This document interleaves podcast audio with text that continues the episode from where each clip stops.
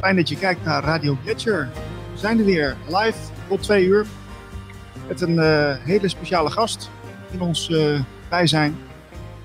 En um, wij zijn druk bezig om een uh, radiozender op te zetten. Radio Gletscher, hoger bewustzijn, diepere radio. En we zitten nog steeds in een soort van voorbeschouwingstraject. Waarin we dus hele interessante gasten uitnodigen. Die ons wat meer vertellen over spiritualiteit. En alle aanverwante thema's. Um, Merlijn, hoe is het met je? Wel wel oké. Okay. Wel oké. Okay. Ja. Beter dan vorige week? Ja, beter dan vorige week. Fijn, fijn. Uh, dus ja, we... Even, een, even een, uh, een, kleine opmerking. Er zijn geen graancirkels. Want uh, die zijn allemaal binnengehaald, hè? Het graan is ah. binnen. Dus het, het graancirkelseizoen is, is over. Dus, Jammer. Ja. Maar ja, goed, ook wel weer logisch. Dus moeten we even weer geduld hebben. wel, wel UFO's of dat niet? Ik heb wel iets, uh, maar dat hangt een beetje vanaf uh, hoe het gesprek loopt. Of dat er een beetje, een beetje in past. Maar ik heb iets over, uh, ik heb iets over UFO's, ja, van, van een tijdje geleden. Ah, oké, oké. Nou, die bewaren we voor straks. ja, onder ons, we hebben drie schermpjes vandaag. zit onze gast, er is Chantalle Kamiki. Chantalle, welkom. Dank je. Leuk om er te zijn. Zeker. Ehm, ja, je bent therapeut, je bent schrijfster en ervaringsdeskundige. En dat heeft alles te maken met uh, ja, ontwikkelingstrauma, zoals je dat zegt. Ja, klopt. Um, ja, waar, is het voor jou begonnen dat je daar uh, uh, geïnteresseerd in raakte? Um, nou, eigenlijk al rond een, rond een jaar of 21. toen besefte ik al dat ik, ja, dat, dat zoals ik me voelde, dat dat niet alles kon zijn. Want ik had er eigenlijk al heel jong geen zin meer in. Uh, in de wereld niet, thuis niet. Ehm, ik had netjes school doorlopen en ik kwam op mijn negentiende achter dat het helemaal niet zo makkelijk was om een keuze te maken. Want ik had altijd geleerd om maar ja, te doen, een brave meisje te zijn. En ik, was, uh, ik zat in een uh, hele destructieve relatie. Um, en toen dacht ik van, er moet meer zijn. En toen ben ik eigenlijk begonnen met, uh, ja, met met zelfontwikkeling. En ik weet nog dat ik de eerste keer zat ik bij een uh, haptoetherapeute en ze vroeg aan mij, hoe gaat het nou met je? Nou, en ik kon alleen maar huilen. Want die, ah. iemand stelde mij die vraag hoe het met mij ging. En dat, uh, ja, dat was, uh, was het begin van een hele lange, diepe reis naar binnen. Waarbij ik ontdekte dat, ik had tot dan toe ook altijd gedacht dat ik een goede jeugd had. En ik heb nog steeds een neiging te zeggen dat het niet zo is. Ehm, maar er is niet zoveel bekend over ontwikkelingstrauma. Omdat het bij trauma denken mensen vaak uh, aan een auto-ongeluk, uh, verkrachting, hele heftige dingen. Met een grote impact. Maar als je steeds stelselmatig um, ja, geschuurd wordt, zeg maar. Je kan het niet oplossen, dan kan de wond niet helen. En dan ga je eromheen gedragen, als het ware, als dat uh, uh, sens maakt. En daar ben ik toen, uh, ja, ben ik toen ingedoken. En ja, dus daarop kwam ik, daarom kwam ik daarop. Ja, en het, maar begrijp ik het goed dat bij ontwikkelingstrauma dat, dat mensen dus vaak geneigd zijn om omheen te dansen en niet door de pijn heen kunnen, willen gaan? Je hebt het niet door. Als, je, als jij, uh, je, wordt vol overgave als babytje geboren en je komt terecht in een omgeving en, en daar zijn de dingen zoals ze zijn. Jij weet niet hoe het ergens anders is. Je kunt niet relativeren. Je kunt niet relativeren. Papa en mama hebben misschien geen fijne dag. Mama heeft het niet te geven. Uh, papa is emotioneel afwezig omdat hij. Dat weet je allemaal niet. Je weet alleen hoe zij op jou reageren. En omdat jij niet kunt reflecteren, um, sla, slaat het op jouzelf. Dus je betrekt alles op jezelf. Van daaruit maak je overtuigingen. Er komt pijn binnen en daarop ga je reageren. En die verschillende reacties, die vormen een soort van ja, karakter, ook panzer. En um, want alles waar je, wat je, waar je mee te maken krijgt, waar je niet voldoende uh, emotionele steun bij krijgt, kan dus niet verwerkt worden en sla je op in je cellen als de waarheid. En het leven heeft de neiging om echt ons hè, liefdevol naar die waarheid te stuwen. Dus je blijft steeds situaties aantrekken die die onwaarheid in jou reflecteren. Maar voordat wij dat doorhebben, dan ben je misschien, als het op relatievlak is, ben je al, al twintig eh, verschillende relaties met eigenlijk dezelfde persoon verder, omdat je maar niet ziet dat het eigenlijk een onwaarheid, een, een pijnlijke overtuiging in jezelf is, die steeds uh, opspeelt in je leven. Weet je, dat zijn wel hele diepe processen die, uh, die mensen dan uh, te verwerken krijgen. Um, maar is, is, het, is het, want je, want je hebt er natuurlijk een bepaalde methodiek voor, denk ik, om, je, om daar achter te komen hoe, hoe, dat bij mensen werkt. ja, zeg maar hoor. Klopt. Ik heb uh, in 2018, 19 heb ik uh, samen met Lars Faber heb ik, uh, um, een model ontwikkeld. Dat heet het Heart Defender model, hebben we dat genoemd. En daarin hebben wij de zes voornaamste beschermmechanismen, kopingsmechanismen, die we als klein kind zeg maar tot ons beschikking hebben, hebben wij in, eigenlijk in een soort van Jip en Janneke model, ehm, een soort van ja, relatiepsychologie voor uh, iedereen toegankelijk willen maken. En dat is dus in het Heart Defender model. En uh, ja, dit zijn ze. Ja, en uh, het leuke is, Lars, ik vond het geniaal. Want als je dus, je begint, je ziet het rode, dus de critic. En dat is degene, dus ook de, de, de, critic naar buiten toe, maar ook naar binnen toe. Um, dus, en die begint met een C. dan heb je de hesitator. En de hesitator is degene die verlatingsangst en bindingsangst heeft. Die heeft heel erg meegemaakt dat uh, de eigen behoeften niet belangrijk waren. Uh, en um, dat ook dat de liefde niet constant was. Liefde was heel erg met pieken. Um, piekmomenten zijn de mensen die altijd verliefd willen blijven. En eigenlijk niet die baseline van gewoon rustige liefde ook kennen. Dus die komen heel erg in de push en pull terecht. Nou, dat is de H. Um, dus hebben we dan de, CH en dan ga je naar de avoider. Nou, je ziet het plaatje al dat hij zich wegdraait. En die heeft eigenlijk um, niet geleerd om uh, eigen emoties goed te reguleren. Vaak waren mensen niet beschikbaar uh, voor hem of haar.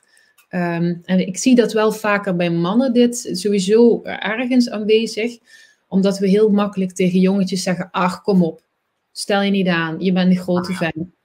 Ja, terwijl emoties, um, huilen is, is gewoon echt een normaal, nodig menselijk iets om te verwerken. Dat doet het lichaam nou eenmaal. En als je dat, als je dat eigenlijk iemand ontzegt of beschaamt of whatever, dan gaat hij een deel van zichzelf, dus die emoties, moeten afsluiten. Nou, je kan je voorstellen dat dat in intimiteit Tenzij die verliefdheidsfase er is, dan, dan is het wat makkelijker vaker om iemand toe te laten. Maar dat is altijd nog wat oppervlakkig, want je kan nog een beeld laten zien.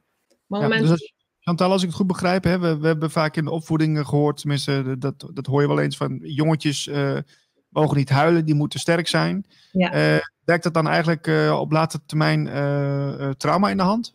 Kan, kan dat zijn of, of is dat te kort door de bocht? Dat is trauma dit, dit, dit is dus onderdeel van dat ontwikkelingstrauma. En eigenlijk leven wij in een zwaar getraumatiseerde maatschappij en zijn we dat ons niet bewust. Het is zo normaal, zoals wij bijvoorbeeld met jongens en meisjes omgaan. Maar meisjes mogen dan weer niet boos zijn.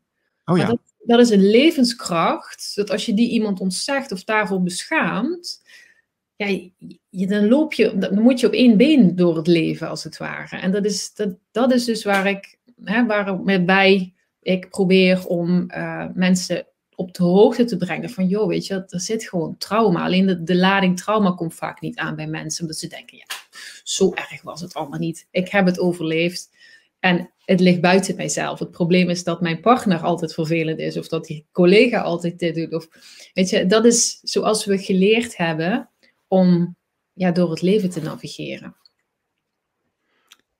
Is, is het dan dat je, we moeten hem zo even afmaken natuurlijk, dat rijtje. Maar als, als je dus niet boos mag worden van, uh, van je ouders en dan ook van jezelf, mm -hmm. um, dan ga je allerlei technieken verzinnen om, om toch die boosheid soort van te uiten, maar dan op een andere manier. Ja, klopt. Want um, al die emoties, alles op dat hele emotionele spectrum is energie. En als je lichaam is een veld en ineens komt er van buitenaf een trigger. We krijgen constant prikkels te verwerken. En ineens komt er een prikkel binnen en die is heel onprettig. Die zet iets in gang. Zo, eh, emoties kunnen trouwens ook fijn zijn. Hè? Als ik uh, vreugde voel of dankbaarheid, dat zijn fijne emoties. Maar als ik een pijnlijke prikkel krijg en ik, ik doe iets in mijn brein onbewust en heel snel, omdat het mijn tweede natuur is geworden, dat zegt, ah, dit kan niet. Ik ben nu op het werk, ik kan niet huilen. Ik, ik mag, kan nou niet mijn boosheid laten zien, want dan gaat die ander weg. Uh, wat het ook is, dat jouw opgebouwde overtuiging is, je onderdrukt de emotie. Ja. Dus die komt in hetzelfde laadje als waar je hem altijd stopt. En dat, dat um, ja, ik zeg altijd tegen mijn uh, deelnemers van de cursus, emoties hebben een bepaald soort coördinaten in het lichaam. Dus uh, dit, de coördinaten van verdriet zitten vaak in je keel, je schouders zijn naar beneden, je, je hebt echt de neiging om dit te doen. Um, vreugde, dan gaat je borstkas wat omhoog en je, je energie gaat omhoog, je, het beweegt omhoog. Dus dat zijn hele andere coördinaten. En op het moment dat jij, um, dus dat zit in je lijf, en op het moment dat jij steeds onderdrukt, dan span je ook letterlijk delen van je lichaam aan, die verharden. En je organen verharden mee, uh, je weefsellagen. En als je dat maar lang genoeg doet, word je gewoon chronisch ziek. Als je niet, en daarnaast heb je natuurlijk ook in je leven in, uh, interacties met mensen, situaties, dat er dingen gebeuren. Maar je kan er ook echt letterlijk ziek van worden. Chantal, waar gaat die energie nou in zitten? Want daar ben ik wel benieuwd naar. Je, geeft dan, je, je, je onderdrukt dus eigenlijk die emoties, zodat die energie niet weg kan. Dan gaat het toch ergens heen? Bij, uh, het, het, blijft, het zet zich vast. Ik, ik kan dit doen en dan stroomt het. Pas als ik het loslaat, dan, dan gaat het bewegen. En als we niet, uh, zeg maar, de energie kunnen laten stromen zoals die wil stromen. Als ik bijvoorbeeld wil huilen, maar ik heb echt een, een voorbeeld. Um, ik heb meestal voorbeelden uit mijn eigen leven. En in een vorig leven vond ik het verschrikkelijk moeilijk dat mijn partner zonder mij uitging. Want er zat zo'n angst. Ik wist zeker dat hij iemand anders zou tegenkomen en dat hij me zou verlaten. Maar in plaats van me kwetsbaar op te stellen en mijn oude pijn en verdriet te voelen, werd ik boos. Dus dan kun je de energie ook heel anders inzetten. Omdat ik dan een beschermmechanisme aanzette. En dat is dus wat ik, die, die hard defenders, dus bij mij kwam dan de, de steamroller naar boven, die dacht, jij, mm, steamroller hesitator in dit geval, die um, de ander daarvan de schuld wilde geven. Dus die energie komt wel in beweging, tenzij je de markten bent, die hebben we nog niet genoemd, die maakt zich echt klein en die, die, die, ja, maar dan voel je je heel ellendig als je dan niks meer, als de energie nergens naartoe kunt. Dus we zoeken meestal wel een manier om die energie te laten stromen. Maar dat doen we vaak door naar buiten te wijzen en daar het te willen oplossen. Dus daar gaat onze energie en aandacht dan naartoe. Want jij bent dat dopje van die tandpasta voor de honderdste keer vergeten. Hij heeft dat gezegd. Hij mag dat niet doen. Zij mag dat niet doen. En op het moment dat wij weer naar ons hart durven gaan, dus naar binnen gaan en gaan voelen van oké, wat wordt er nou echt geraakt? En dat dat klinkt vaak, ik, ik, ik kon daar niks mee vroeger, maar ik heb dus nu geleerd dat die sensaties in mijn lijf, dus van die coördinaten, als ik dus verdriet voel, ik ga er dus nu echt met mijn aandacht naartoe. Dus als jij of mensen die luisteren, dus als je nu met je aandacht naar je neus gaat, kan je dat? Ja. Ja, dan, dan voel je hem, dan ben je hem bewust, toch? Zeker, ja. ja, ja. Nou, die zit er de hele tijd. En dat is hetzelfde. Dus je gaat er met je aandacht dan van binnenuit naartoe. En het is dan ook wat je doet op het moment dat je dus ergens die geraaktheid voelt. Dan ga je als het ware naar het epicentrum van die, uh, van die sensaties. En dan komt dat door de aandacht. En doordat je het verhaal even loskoppelt van wat er buiten je gebeurd is, dan komen die cellen in beweging. En dan is het net alsof er een laadje open gaat en eindelijk die emotie eruit komt zoals hij dat wil. Dus door verdriet, door schreeuwen misschien een keer flink. Uh, misschien moet je lijf bewegen. En dat is ontlading van een stukje trauma. Nou goed, we hebben heel veel trauma opgebouwd. Maar het, het kan soms echt maar één goede trigger en één goede ontlading kosten om echt heel diep los te laten. En dat vind ik echt magisch aan dit werk. Vind ik echt prachtig om te zien. Ja, dat kan ik me voorstellen, ja. Ja. Uh, uh, ja, zou je het rijtje willen afmaken van, ja, van het... ja. dus we waren bij de avoider gebleven, toch? Ja, de avoider. Um, ja, die vindt het dus gewoon heel moeilijk om intiem te zijn en die neigt heel vaak ook naar bindingsangst. Dus als iemand te dichtbij komt, dan echt te dichtbij, dan ineens, dan kan er ook een soort van verdoving ontstaan naar die persoon toe. Van, oh. En ineens zie je allemaal dingen, soms worden die ook gezocht, om de ander ook maar op afstand te kunnen houden. Uh, dan hebben we de martyr. En de martyr, dat is iemand die, dat zijn mensen die um, emotioneel verwaarloosd zijn, mishandeld zijn, seksueel misbruik gehad hebben, ander heftig trauma gehad hebben. En dat trauma echt, echt bang geworden zijn voor de buitenwereld. En die maken zich klein, liefst onzichtbaar.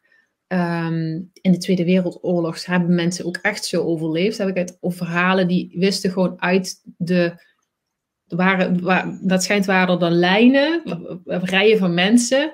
En ze wisten steeds overgeslagen te worden om uitgepikt te worden en de, de gaskamer in te gaan, doordat ze zich gewoon een soort van onzichtbaar wisten te maken. En zo gaan mensen ook echt, sommige mensen ook echt door het leven, willen onzichtbaar zijn, zijn bang voor confrontatie. Um, en kunnen zich vaak ook niet, eh, ja, hun potentieel manifesteren. Um, nou, dus is de M. En dan gaan we naar de, uh, de pleaser, het uh, groene mevrouwtje. En die pleaser, die, die lijkt heel, die lijkt het vriendelijkste eigenlijk van allemaal. Want ja, die pleasen, hè? Je, doet een ander een plezier. Maar wat er eigenlijk onder zit, is een stukje redderschap, zorg voor de ander, niet in contact met de eigen behoeften kunnen of willen zijn, omdat daar te veel afwijzing op geweest is of dat het er gewoon niet was. Denk eraan bijvoorbeeld aan een ouder die, um, die ziek is of een ziek kind thuis. Dat je het idee op de een of andere manier opgevat hebt van ik en mijn behoeften zijn te veel. En om toch liefde en aandacht te krijgen, ga ik de ander helpen, redden, pleasen. Ik moet nuttig zijn, ik moet zinvol zijn en dan heb ik recht om te bestaan. En heel vaak trekken dit soort mensen, uh, mensen als de steamroller aan, die als je zeg maar voorbij het spectrum van de gezonde, van de normale steamroller gaat, kom je ook al uit in het spectrum van narcisme. Ah. En, um, en eigenlijk met als doel spiegelen van kijk waar je mee bezig bent. Weet je wel, je, je hebt het niet daar buiten jezelf te zoeken, want jij mag je bestaansrecht in jezelf gaan voelen en je eigen wensen en grenzen hebben. Dus dat is de les van de pleaser, de P. En dan de steamroller, je ziet het al aan zijn houding. Die heeft eigenlijk vaak dezelfde jeugd gehad als de martyr. Dat zijn eigenlijk de, de verschillende kanten van dezelfde medaille. Maar die steamroller die heeft op een gegeven moment um, teruggevochten vaak in de puberteit, is een opstand gekomen en dat werkte. Misschien als je geslagen werd, dat je een keer teruggeslagen hebt, een grote mond gehad hebt en toen stopte het. En wat zij, zeg maar, wat, wat daarvan overtuiging uit is ontstaan, is van, ik ga nooit meer kwetsbaar zijn. Kwetsbaarheid is zwakte en als ik zwak ben, pakken ze me. En je ziet dat heel vaak um, aan de top van grote bedrijven dat zijn echt, dat zijn vaak heel, veel steamrollers die gewoon denken, ik, ja, heel doelgericht. Het heeft dus ook zijn kwaliteiten, maar doelgericht, geen zwakte, heel rationeel, bam, bam, bam, bam. Um, geen tijd voor gevoelens, um, maar wel op latere leeftijd, misschien prostaatkanker, wat verbonden is met het hart en het vermogen om je hart te kunnen openen en andere kwalen. Omdat de zwakte, ja, kwets, kwetsbaarheid wordt gezien als zwakte. En je kunt je voorstellen wat dat ook in relaties geeft. Dat, uh, ja, dat ja, de tijd niet. Ik was, ik was even benieuwd, hè. Uh, in de basis uh, zou, je, zou je nou kunnen zeggen dat al die verschillende archetypes, dat je die altijd wel ergens in terugziet bij, in relaties, dat de ene ook de ander in stand houdt, zeg maar? Ja, ja, we hebben ze sowieso allemaal. Je kunt ze allemaal inzetten. Iedereen is wel eens kritisch op zichzelf naar de ander. Uh, duwtrek kan wel eens voorkomen. Iets willen vermijden, je kleiner maken, pleasen, groter maken. Dus we hebben dat allemaal. Maar wat je inderdaad um, ziet, is dat uh, er wel bepaalde combinaties vaker voorkomen. Zo zie je de pleaser en avoider vaak. Um, de hesitator en de steamroller. Um, die, die zie je dan in één persoon? Of, uh... Als iemand, zeg maar, als ik het erover heb, dan zeg maar iemand die heel sterk en heel veel uh, hesitator in zich heeft. Dus dat is voornaamste wond eigenlijk heeft, waarbij deze um, hard defender um, als verdediging komt. Die trekt vaak juist iemand aan die dat gaat spiegelen. Die, dus die, uh, kijk, de steamroller is iemand my way of the highway. Dus ik heb het voor het zeggen. Het gaat op mijn tijd, mijn schema. En die, en die hard defender, uh, de hesitator, die heeft juist de wond. Ik ben niet belangrijk. Wat ik wil is niet belangrijk. Alleen als de ander. Een, een voorbeeldje. Een, een, um, een kind uh, wat gescheiden ouders heeft. Misschien gaat het meisje één keer in de twee weken naar de vader. Is helemaal blij dat ze naar de vader kan. Dan zegt ze, oh, eindelijk heb ik hem gemist. En uh, ze komt bij papa en papa heeft even geen tijd. Papa zit voetballen te kijken. En pas als papa klaar is met voetballen, dan maakt hij tijd voor haar. En dan gaan ze iets leuks doen. Maar dat is dan misschien eerder iets wat hij leuk vindt dan wat zij leuk vindt. En zij is maar blij dat ze vooral tijd en aandacht met hem krijgt. Dat zijn van die kleine dingen die wat toch een, een grotere wond achterlaten dan dat we, uh, dat we beseffen. En omdat relaties spiegelen, trek je dus zo iemand aan. Want je, je, denkt, oké, dit is liefde. Dat is, de, dat is de valse overtuiging, dit is liefde. Dus dan komt zo iemand en dan, dan voelt het allemaal fantastisch en geweldig. En op een gegeven moment, als er iets meer van hechting is of zo, en het wordt weer wat rustiger, die verliefdheid, dan ineens wat helder wat er gebeurt. En ja, dan gaat meestal na verloop van tijd gaan dit soort uh, thema's bovenkomen. En dan wordt zij boos misschien op hem. Um, dat hij geen rekening met haar houdt. Hij vindt haar zeuren dat, ze, dat, hij, dat, hij, um, uh, dat hij altijd een berichtje moet sturen. Of, weet je, en daar begint het gedoe. Maar het gaat eigenlijk erom dat die pijn wat daar zit vanuit vroeger, dat die doorvoeld wordt. Want dat kun je als het ware, het klinkt misschien gek, maar die pijn kun je opvoelen. En dan, dan wordt het ook niet meer geraakt. En dan kun je dus vanuit rust anders communiceren en andere keuzes maken. En dat is uiteindelijk wat je te doen hebt. De eigen verantwoordelijkheid nemen voor die pijn. Ja. Zie, zie je ook bij, bij mannen uh, bepaalde archetypes vaker voorkomen? Uh, bepaalde archetypes? Kun je, of, of, is er niks over te zeggen? Ja, wat ik zei, de, de, um, toch wel de steamroller en de avoider zie ik uh, een groot... Ja, het zijn er drie vooral.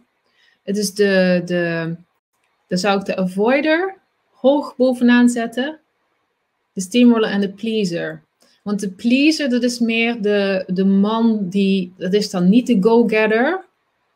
Um, maar dat is meer mama's lieve jongetje. Die altijd zich best gedaan heeft om, uh, om misschien allebei zijn ouders te pleasen. Uh, gewoon de die wil de goede jongen. Die ziet, ziet ook van misschien van, ja, ik vind het helemaal niet leuk. Zoals die mannen, of zoals ik eigenlijk volgens de maatschappij met vrouwen om moet gaan. Weet je, dus die distancieert zich eigenlijk een beetje van die kracht. Want het, de steamroller is ook krachtig, maar die distancieert zich daarvan en die, ja, die komt dus in het pleasen terecht en die mist dus wat van die kracht. Hmm, ja. Interessant. Je, je zegt van je wordt dan in een relatie gespiegeld, of deze dingen worden gespiegeld.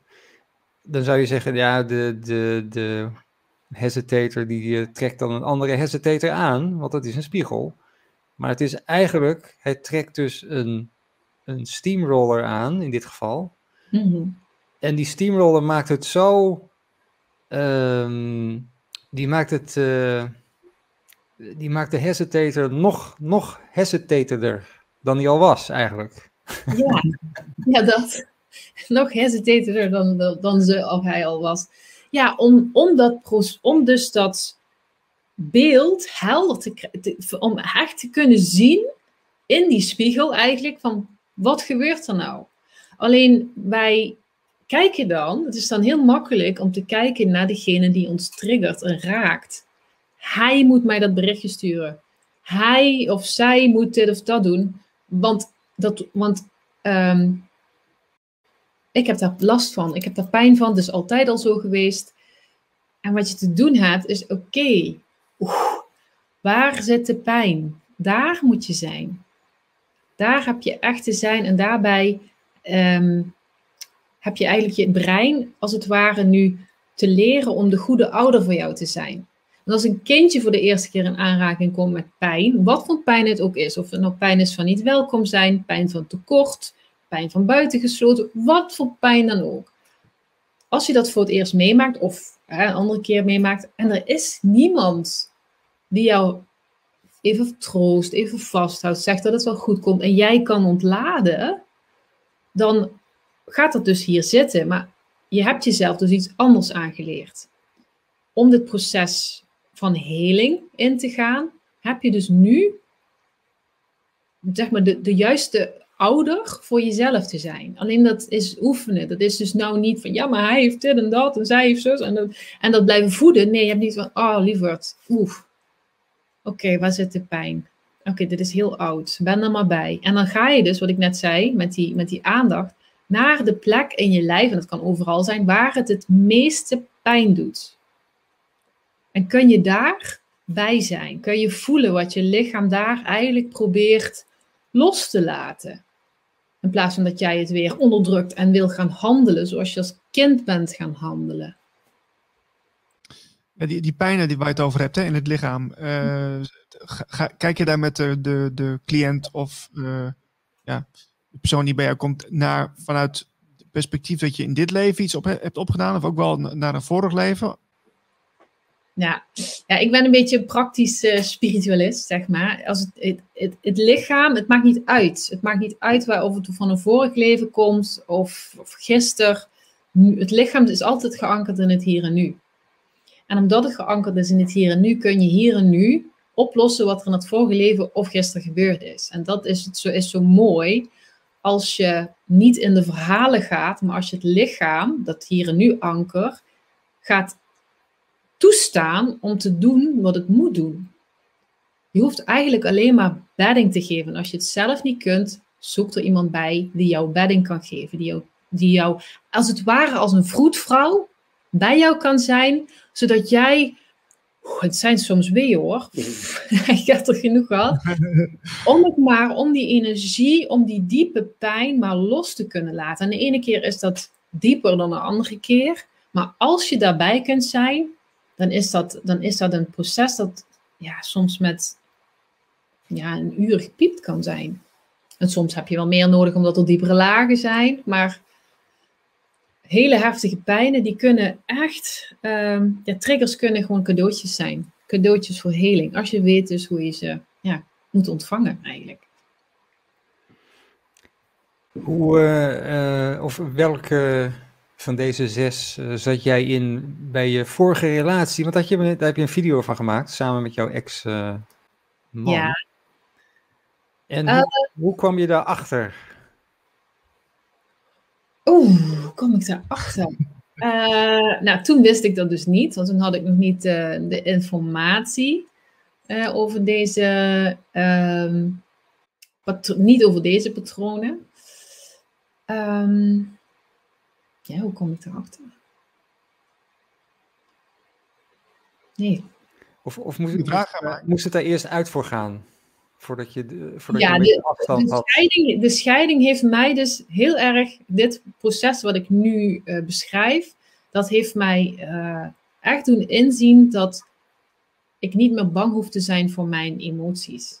Dat ik, uh, want ik, ik liep dus, ik, ik ging door het leven als het ware met het, ja, het onbewuste idee of gevoel van er is achter mij een zwart gat en dat probeert mij steeds terug te trekken. En dat, dat was dat, alsof het een soort van kabeltouw ehm, aan mijn uh, ja, middenrif had vastgemaakt. En ik, daar zat altijd mijn pijn.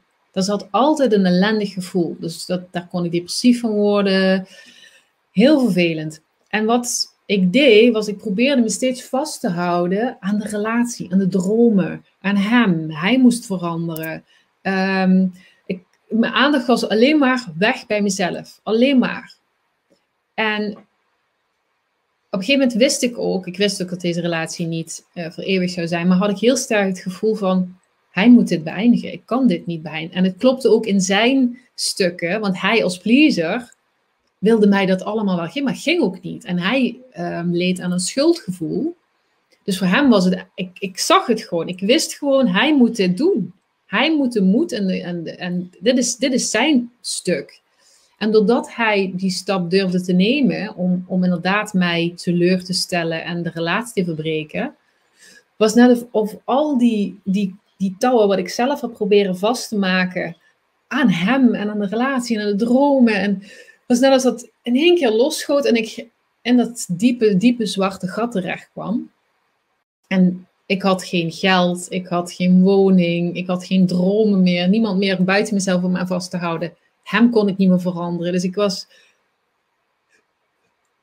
En toen heb ik in één week tijd vier zo'n heftige ja, catharsismomenten, dus uitbarstingen gehad, dat ik, ik dacht echt even, ik word nu gek. Ik weet niet meer hoe ik deze pijn door mijn lijf moet laten, laten gaan. En gelukkig was er steeds iemand bij me.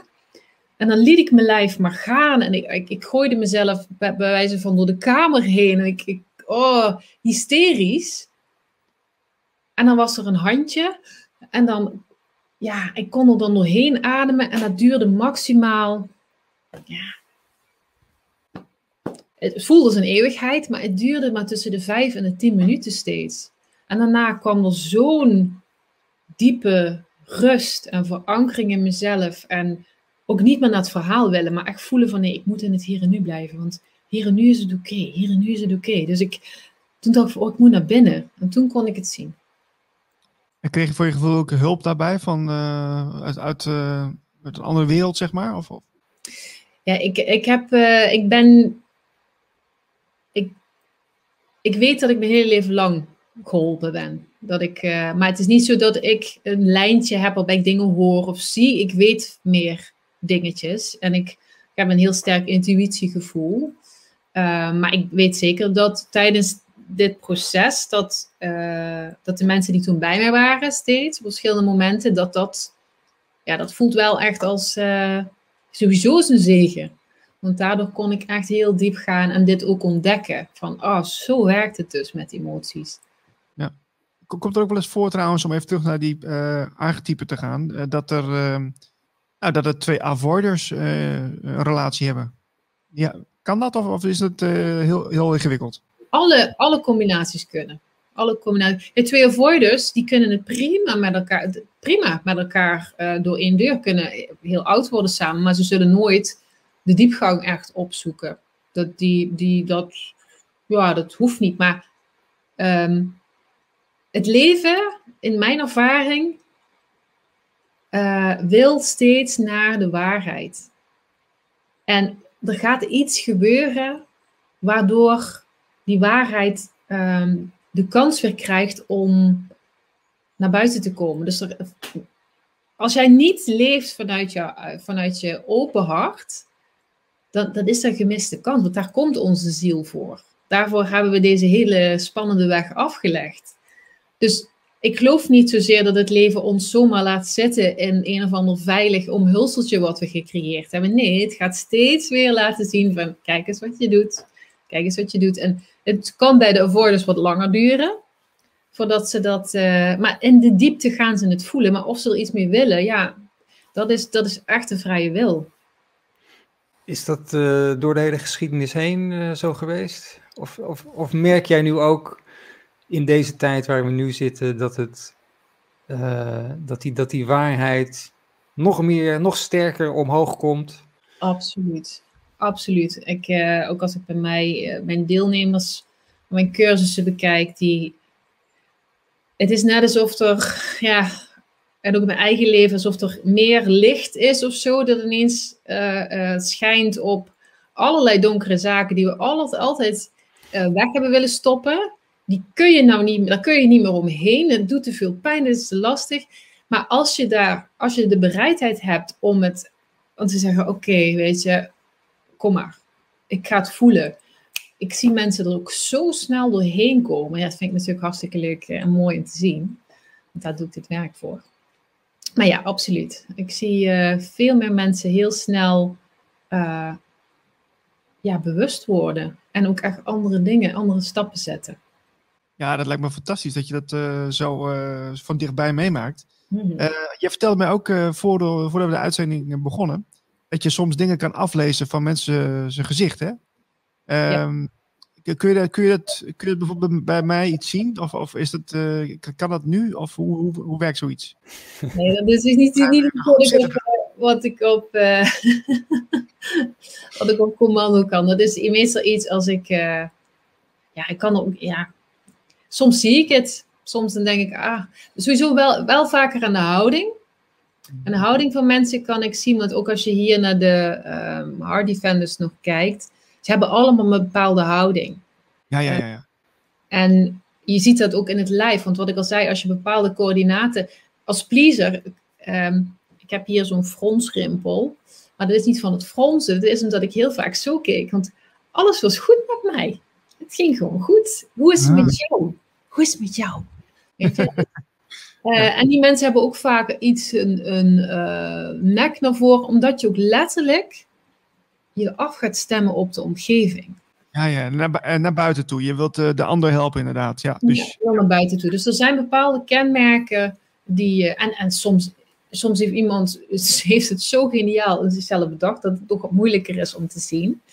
Maar um, uh, nee, ik kan het zeker niet zomaar altijd. Maar meestal als ik, als ik één op één met sessies ben, dan, dan wordt het wel heel snel duidelijk wat, um, ja, welk, hoe het gelaagd is of welke het, um, het sterkste aanwezig zijn. Oké. Okay. Uh, ja, en ik heb ook begrepen dat je, je, je houdt je ook bezig met uh, seksualiteit. Mm -hmm. um, kun, kun, je vertellen wat je daarin uh, doet? Um, nou, ik heb toevallig vorige week een masterclass gegeven over mindful en hardblowing lovemaking.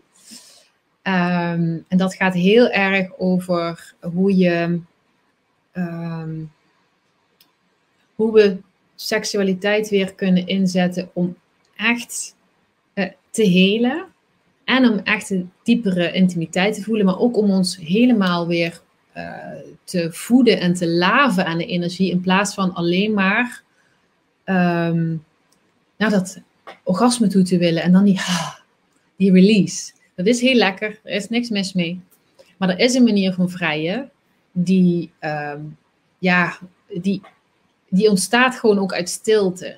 We, we zijn zo niet gewend om aan deze wereld vol met prikkels, prikkels, prikkels en instant gratification. Dat die dopamine levels die, die moeten de hele dag maar uh, uh, gevoed worden om ons goed te voelen. En als we dan gaan vrijen met een ander, heel veel mensen die, zitten, die, ja, die zijn daar eigenlijk vrij um, gespannen. Um, uh, of heel erg gecharged. Vaak zijn mannen heel erg gecharged daar, dus dus geladen. En vrouwen zitten daar vast, vaker vast, omdat de hele fight, uh, flight en freeze, weet je, dat, dat, hangt ook samen met je bekken. Want als ik moet rennen, als ik gestrest ben, je, je brein weet niet of je dan moet wegrennen voor een uh, sabeltandtijger, of dat, dat problemen zijn op je werk, of dat je zorgen maakt om geld. En wat we dan doen, en ook bij langdurig zitten, dan spannen we dat dus aan. En er is een bepaald soort ongevoeligheid gekomen in die genitaliën. En dan is gewoon hard en stevig en snel. Dat, en dat hoort ook een beetje bij het beeld van passie. Passievol vrijen. En hè, dan gaan we naar dat orgasme toe. En dat is fantastisch. Nogmaals, is ook lekker. Maar in de meer vrouwelijke manier van uh, vrijen, dus uh, de vrouwelijke energie, dan kan hij dus bijvoorbeeld ook gewoon binnenkomen zonder meteen in de actie te gaan. Heel veel mannen zijn dan bang van, oh ja, maar dan verlies ik mijn erectie. En dan, maar dat mag. Want die, die, als je je lijf samen, als je die lichamen samenbrengt, dan gaan ze zich als het ware op elkaar afstemmen. En als hij, ehm, eh, als hij rustig is, dan heeft haar lichaam de tijd om uit die kramp te komen, om te ontspannen. En ehm, ja, zo kunnen er een heleboel dingen op gang komen. Ehm, ja, die uiteindelijk. Hebben mannen dan vaak het idee dat ze, dat ze moeten presteren, Chantal? Of hoe, uh... ja. ja, maar allebei. Allebei. De mannen hebben heel vaak het idee dat ze moeten presteren. Uh, in de zin van de vrouw dan een orgasme te laten krijgen. Maar de vrouwen hebben vaak het idee dat ze in die zin moeten presteren. Dat ze, het maar, dat, ze dat orgasme moeten krijgen. Hmm. Een heleboel vrouwen, die, omdat het zo snel gaat en omdat het niet, niet uh, afgestemd is, of dat ze dan zelfs op het punt komen dat ze faken. En zo ben je eigenlijk in elkaar aan het masturberen. En is er niet echt verbinding. En in de diepte weten jullie harten dat. Weet je, dan, je weet dat. Je, weet, je kent de kwaliteit van, ehm, van wat er echt geweest is. En een gewoon, uh, je moet het zeggen, clitoraal orgasme, nogmaals, niks mis mee. Maar het is heel anders dan uh, als die energie echt de tijd heeft om op te bouwen, op te bouwen en echt door je hele lijf te gaan. Um, en als je dan een orgasme krijgt. Maar er is dus vertraging voor nodig, er is tijd voor nodig. En um, ja. Je, je, had het ook over laven. Dat is la, laven aan mekaars energie, zeg maar, denk ik. Ja, nou, die, die levensenergie, die, um, die wat in dat eerste chakra wordt opgebouwd, die kan echt, die kundalini-energie, die, die gaat dan door je hele lijf stromen. Maar op het moment dat wij snel, snel, snel, snel, snel, ah, dit doen, dan, heeft dat heel, dan ben je eigenlijk eerder van je lijf een putten, uit een putten, dan dat je um, gaat voeden. Want doordat je heel rustig bij elkaar bent, kan het lichaam dus steeds meer zakken, kan je steeds meer ontspannen en word je eigenlijk voortgestuwd door de energie. Nou, die kan, op een moment kan die heel heftig zijn, op een moment wordt die wat minder. Maar wat er ook gebeurt, je, je lichaam is aan het unwinden. Je zenuwstelsel kan echt um, die spanning, wat, er, wat, wat normaal is eigenlijk voor ons in deze westerse maatschappij, de spanning die we opgebouwd hebben, die spanning wordt ontladen en dan komt er ook in de rest van je lichaam dingen vrij. Maar als jij vanuit je hoofd bezig bent, er niet echt communicatie is um, en het maar snel gaat en je denkt beeld te hebben van wat er allemaal lekker vindt, wat je zou moeten doen, dan mis je dit. Heb, heb jij ook uh, iets met het idee dat uh, als, je, als, je, als je seks hebt met elkaar, dan heb je twee uh, energieën die, die met elkaar versmelten, zeg maar. Mm -hmm. Dus dan krijg je ook al die nare energie, die ook de ander ook nog bij zich draagt. Die komt ook nog jouw energieveld binnen, zeg maar. Ja, en um, als er genoeg bewustzijn is tussen die twee, dan kan dat dus geneutraliseerd worden. Dan kan die energie, kan, um, want dat is, je hoeft niet zeg maar uh, schoon te zijn, hè, als ik het zo even mag noemen, uh, voordat je dat kunt doen. Maar het is wel fijn als je, uh, als er verdriet boven komt, wat kan als je op een hele rustige manier uh, het vrije inzet, dat het er mag zijn. En dat kan, ja, ik, ik heb heel vaak moeten huilen tijdens de seks. En dan was het fijn dat ik dan gelukkig met een partner was, die dan niet zoiets had van, oh mijn god, of het helemaal op zichzelf betrok of dichtsloeg. En als het dan wel gebeurde, dan, dan was er ook ruimte en tijd voor hem. Oké, wat doet het dan met jou? Als dat, weet je, als we weer gesprek op, die, op dat niveau gaan voeren met elkaar, ja, dan, dan kunnen we hele diepe dingen samen helen. Ja, is, is, uh, want ik heb dat verhaal even goed uh, geluisterd van jou, maar is het dan niet zo dat, um, dat, dat, dat, ons beeld van wat seksualiteit eigenlijk is, heel, heel beperkt is? Absoluut. Maar ja, dat is niet zo gek natuurlijk. Als je bedenkt, uh, bedoel, eerst wat ik ervan meekreeg waren pornoboekjes en uh, tirolersjes En ehm, in de biologieles vaag iets, maar dat kan ik me niet eens meer herinneren. Dus daar krijgen we het vandaan. En, en dan wat er eigenlijk steeds het beeld is, is nou, een korte ontmoeting. Uh, voor je het weet is, uh, is hij knetterhard en zij hartstikke in de mood. En dat is uh, nou en oh, oh, oh, oh, En oh, wat was dat fijn. Maar ook gewoon in de soapseries. Hè? Dat, oh, ja, en je ziet echt, ik denk nou, als je ze vijf seconden ziet bewegen en dat dan, oh. En dan is hij klaargekomen en hij, zij houdt hem zo heel oh, vast. Dat was, Oké, maar dat is dus wat je, wat je ja, zoals je het opvat. Van oké, en als het dan anders gaat, nogmaals, net als met die ontwikkelingstrauma, je weet niet dat het anders is. Want ja, iedereen doet dat. Weet je, ja, dus doe ik dat ook maar. Dus communiceren tijdens de seks, zeker als je je eigen lijf niet kent en oh, je schaamt en weet je, dan doe je eerst ervaringen op en oeh, nee, dan is het niet gek dat wij daar een heel beperkt beeld van hebben. Daarom wil ik daar ook gewoon ja, open over zijn. Ja, en, en uh, want dat is dan even, dan ga ik even een stapje verder. Want hoe kijk jij dan naar pornografie? Wat, wat is de rol dan van pornografie in, in dit plaatje? Um, ja, van mij mogen ze het afschaffen.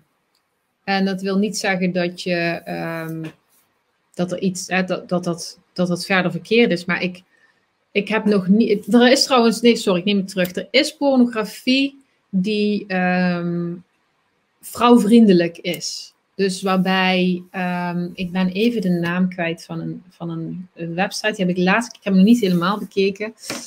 Um, is ook niet verder, ja, het is niet meer mijn go-to, zeg maar. maar er zijn wel dus pornografische sites die uh, echte lovemaking laten zien. Van oké, weet je wel, en, en hoe je dat dan doet. En, en uh, dat vrouwen ook genot hebben. En dat het allemaal langer duurt. Een voorspel en niet steeds de, de ja, de, soms bijna de verkrachtingen. Weet je wel, dat ik denk, wauw, van wat ik gezien heb. Ik denk, nee, ik kreeg daar zelf geen fijn uh, gevoel bij. Um, en het geeft gewoon het verkeerde beeld. Daarnaast is het ook nog zo dat door die short-term gratification, um, van oké, ik zie het beeld, er zijn verder geen uh, fysieke prikkels. Hè? Niemand, niemand raakt je aan. Uh, je, je, bent zelf dan bezig, op de een of andere manier, om, je, om jezelf te bevredigen. Dus je kijkt, je krijgt je informatie van een beeld. Um, dan kom je klaar. Maar op een gegeven moment, als jij dat, op een gegeven moment is dat verzadigd en heb je steeds intensere beelden nodig. Uh, weer andere, weet je, het, het, en dat maakt verslavend en put je op de lange termijn ook uit. Zeker ook voor mannen, want um, ja, zaad is ook gewoon levensenergiehoudend uh, substantie. En als je dat steeds, zonder dat je dus die hele full body energy opwekt, als je dat gewoon maar verschiet, dan, gaat dat, dan zakken je dopamine levels, je serotonine levels. En dan heb je eigenlijk gewoon een dip daarvan, wat een heleboel mannen gewoon niet beseffen. Dat ze dus zo'n, um, ja. Dat ja, klinkt, het klinkt heel ongezond eigenlijk, wat je, wat je schetst. Zo, ik hoor jullie door elkaar. Doe maar. nee, ik heb wel eens gehoord dat het uh, inderdaad, als je als het man uh, klaarkomt, dat je dan een mini-depressie hebt daarna van, van zoveel dagen zelfs. 21. Maar, Oké. ja, maar dat wil niet zeggen dat er iets mis is met uh, uh, ejaculeren of masturberen. Het gaat er alleen om, als je het doet, um, ga, dan, ga dan weer terug voelen. Want wat er gebeurt is in seksualiteit, is het, het vrouwelijke, de vrouwelijke energie, is er van losgekoppeld. Dus je hebt nog maar een, een, een een enkelvoudige mannelijke energie. En, en die mannelijke energie kan je meer zien, oké, het mentale. Dus je, krijgt, je hebt een beeld en daarop ga je dan masturberen. Maar als je het vrouwelijke er weer bij pakt en je gaat weer je eigen lichaam voelen, je eigen lichaam ontdekken, echt contact maken met, uh, met je geslacht, welk geslacht het ook is, dan wordt je seksualiteit weer in het hier en nu van je lijf. En ga je je eigen um, behoeften eh, en wensen en verlangens weer ontdekken. En dan wordt seksualiteit weer menselijk en uiteindelijk ook weer heilig. Want er is weinig heiligs aan als je naar een beeldschermpje zit te kijken waar mensen ehm, vaak respectloos ehm, en ook ja, heel ja, hard niet afgestemd. eh, ja, dat, dat beeld van, van seks ehm, steeds als eh, prikkel tot zich krijgen. En nogmaals, ja, met dat soort seks is ook helemaal niks mis als het allemaal consensueel gebeurt. Dus iedereen consent is, moet je lekker doen. Ehm, maar het gaat erover dat er een heleboel mensen, dat dit hun go-to is om ja, hun seksualiteit te beleven. En dat is, eh, dat is jammer. Omdat het je ontdoet van je levenskracht, je levensenergie. Ja, maar dat is ook iets wat, wat, wat weinig mensen zich dan misschien realiseren. Van, eh, je bent je dan misschien aan het bevredigen eh, op een filmpje. En dat is dan wel, wel leuk. Maar eh, wa- wat je eigenlijk aan het doen bent, dat je, je die ontlading, die energetische ontlading, wat, wat eigenlijk, hè, wat je ook zegt, levenskracht is. wat je eigenlijk zomaar weer ja, weg laat gaan. Dat is eigenlijk, ja, je, je zou kunnen zeggen, het is niet, is niet gezond. Maar eh, daarnaast is het ook gewoon zonde ergens. Ja, absoluut. Want ehm, ja, ik, ik, maar ik, ik denk wel dat ik erover mag hebben, omdat hij het zelf ook in filmpjes erover gehad heeft. Maar mijn ex-man, die voordat hij met mij in relatie kwam, ehm, ja, dat, dat was hij ook zijn leven. De, de, hij, bedoel, hij had een, eh, een, eh, een goede baan, eh, werkte hard, kwam thuis, had zijn biertje, zijn biefstuk. En ja, masturbeerde dan regelmatig.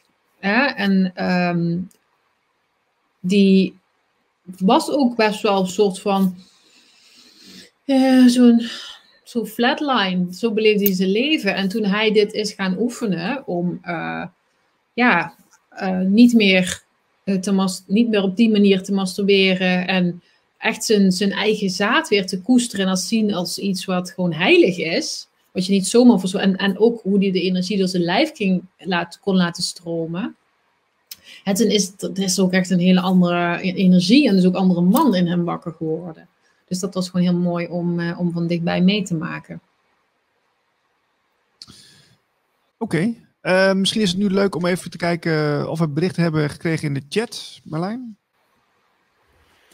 Eh, nee, niet, eh, niet in de chat, maar ik heb wel een. ehm, uit, uit betrouwbare bron heb ik dit eh, een, een berichtje gekregen. Ik zal het even voorlezen. Ehm, vanochtend, zegt deze eh, briefschrijfster, had ik een uitwisselingssessie met een collega en we kwamen op het onderwerp verlangen. En hoe makkelijker en hoe makkelijk je iets manifesteert als je vol vanuit je hart kunt zeggen: Ja, dat lijkt me echt super, leuk, tof, waanzinnig om te hebben, doen, meemaken. Als je het vervolgens gewoon weer loslaat, manifesteert het zich in een tempo waar snelle Jelle nog een puntje aan kan zuigen. Dus dat is wel een leuk bruggetje met seks. Eh, zo dacht ik laatst toen ik een collega uitgenodigd toen ik een collega uitgenodigd zag worden voor een podcast. Oh, dat, eh, wat lijkt me dat toch leuk om geïnterviewd te worden en lekker te kunnen delen over alles waar ik mee bezig ben. Nog geen week later kreeg ik de uitnodiging van het nieuwe radiostation Radio Glitcher. Om komende dinsdagmiddag in hun uitzending te zijn. Ja, zo ging dat. Leuk. Ja, ja dus eh, nee, dat zijn interessante onderwerpen. Wat? Zou je het zeggen, Marlijn? Manifestatie, zei ik. Ja, manifestatie. Daar, eh, daar heb ik wel een aantal ideeën over. Ehm, toevallig had ik daar gisteren nog met iemand over hoe ehm, ik er steeds meer van overtuigd ben dat zoals de wet van de aantrekkingskracht, eh, zoals die bijvoorbeeld door Abraham Hicks um, geteacht wordt, dat er iets heel belangrijks aan mist. Um, ik weet niet of jullie haar kennen, van de Law of Attraction. Ja, ja zeker. Ja, ja. Um, maar ik en een heleboel mensen die hiermee uh, werken of gewerkt hebben, dan proberen om te manifesteren wat je wil manifesteren, die zie ik heel vaak, en ik had dat heel erg, in een loopje terechtkomen waarbij uh, oh, nu gaat het niet goed. Wat nog goed. Oh, nou, dan heb ik dat zelf. Ik ben het zelf schuld dat het nou niet goed gaat. Ik doe het niet goed. En wat Abraham eigenlijk teach, is ja, je moet gewoon zorgen dat je in die vortex komt, je gedachten positief houden. En daar, dat, dat voelt net als met die seksualiteit waar ik over had, als een stukje enkelvoudig. Want als je mensen niet leert hoe ze moeten omgaan met die emotie, in dit geval misschien van angst en paniek, van oh, wat gebeurt er nou? Als jij gewoon zegt, joh, nee, je moet daar gewoon niet op focussen, je moet ergens anders op focussen, dan gaat dat niet van weg. En op het moment dat je dat, ehm, en dat zie ik in mijn, uh, in mijn training voor vrouwen een uh, zelfliefde en overgave, dat is eigenlijk waar dit over gaat, is dat je leert um, om in overgave te leven. En dat, dat het, het universum beweegt zich dus de hele tijd naar je toe. Je trekt sowieso van alles aan. Maar als jij denkt, en dat vind ik, dat, dat, dat begint me steeds meer te storen hieraan. Als jij echt denkt dat jij verantwoordelijk bent voor jouw manifestatie, wauw, dan zit je eigenlijk in wat de kerk ook altijd zei. Weet je wel, je, je moet het eigenlijk zus doen, je moet dit doen, je moet zo doen. En dan komt het grote geluk. Dus het grote geluk is altijd iets wat beloofd wordt. Als jij maar precies, als je het maar goed doet. En wat ik aan het ontdekken ben, is van nee, het leven heeft altijd het beste met me voor. En soms is het een cadeautje in gitzwart papier weet ik niet waarom het gebeurt. Ben ik hartstikke verdrietig, ben ik boos, want die partner doet weer zo. Het is weer dit thema, la. Wat ik net al zei, het leven wil het beste voor je. En dus krijg je, dus, dus die situaties die worden automatisch naar jou toegebracht.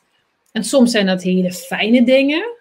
En andere mensen zijn dat pijnlijke dingen die je gewoon aan te kijken hebt. Maar als jij dan vanuit de Law of Attraction theorie denk van, oh, ik heb het fout gedaan en zie je nou wel. En, en ik moet maar, dan ga je dus weer bypassen. En wat die emoties eigenlijk nodig hebben, en dat is gewoon hier in nu presence, aandacht, door doorheen bewegen. En dan, als je die emoties ontladen hebt, dan is er vrij, uh, vrij veld in je hoofd om te focussen op wat je wel wil. En dat doe je eigenlijk te zeggen van wauw, maar ik vertrouw erop dat er komt wat voor mij het beste is. Of dat wat ik wil, hè, als je specifiek weet wat je wil, dat dat gaat komen. En dan van, ja, ik vertrouw erop en ik, het komt. En dan kan je het wel loslaten. Maar niet dat je gevangen raakt in die, uh, ja, in die pijnlijke emoties en je er maar uit moet denken.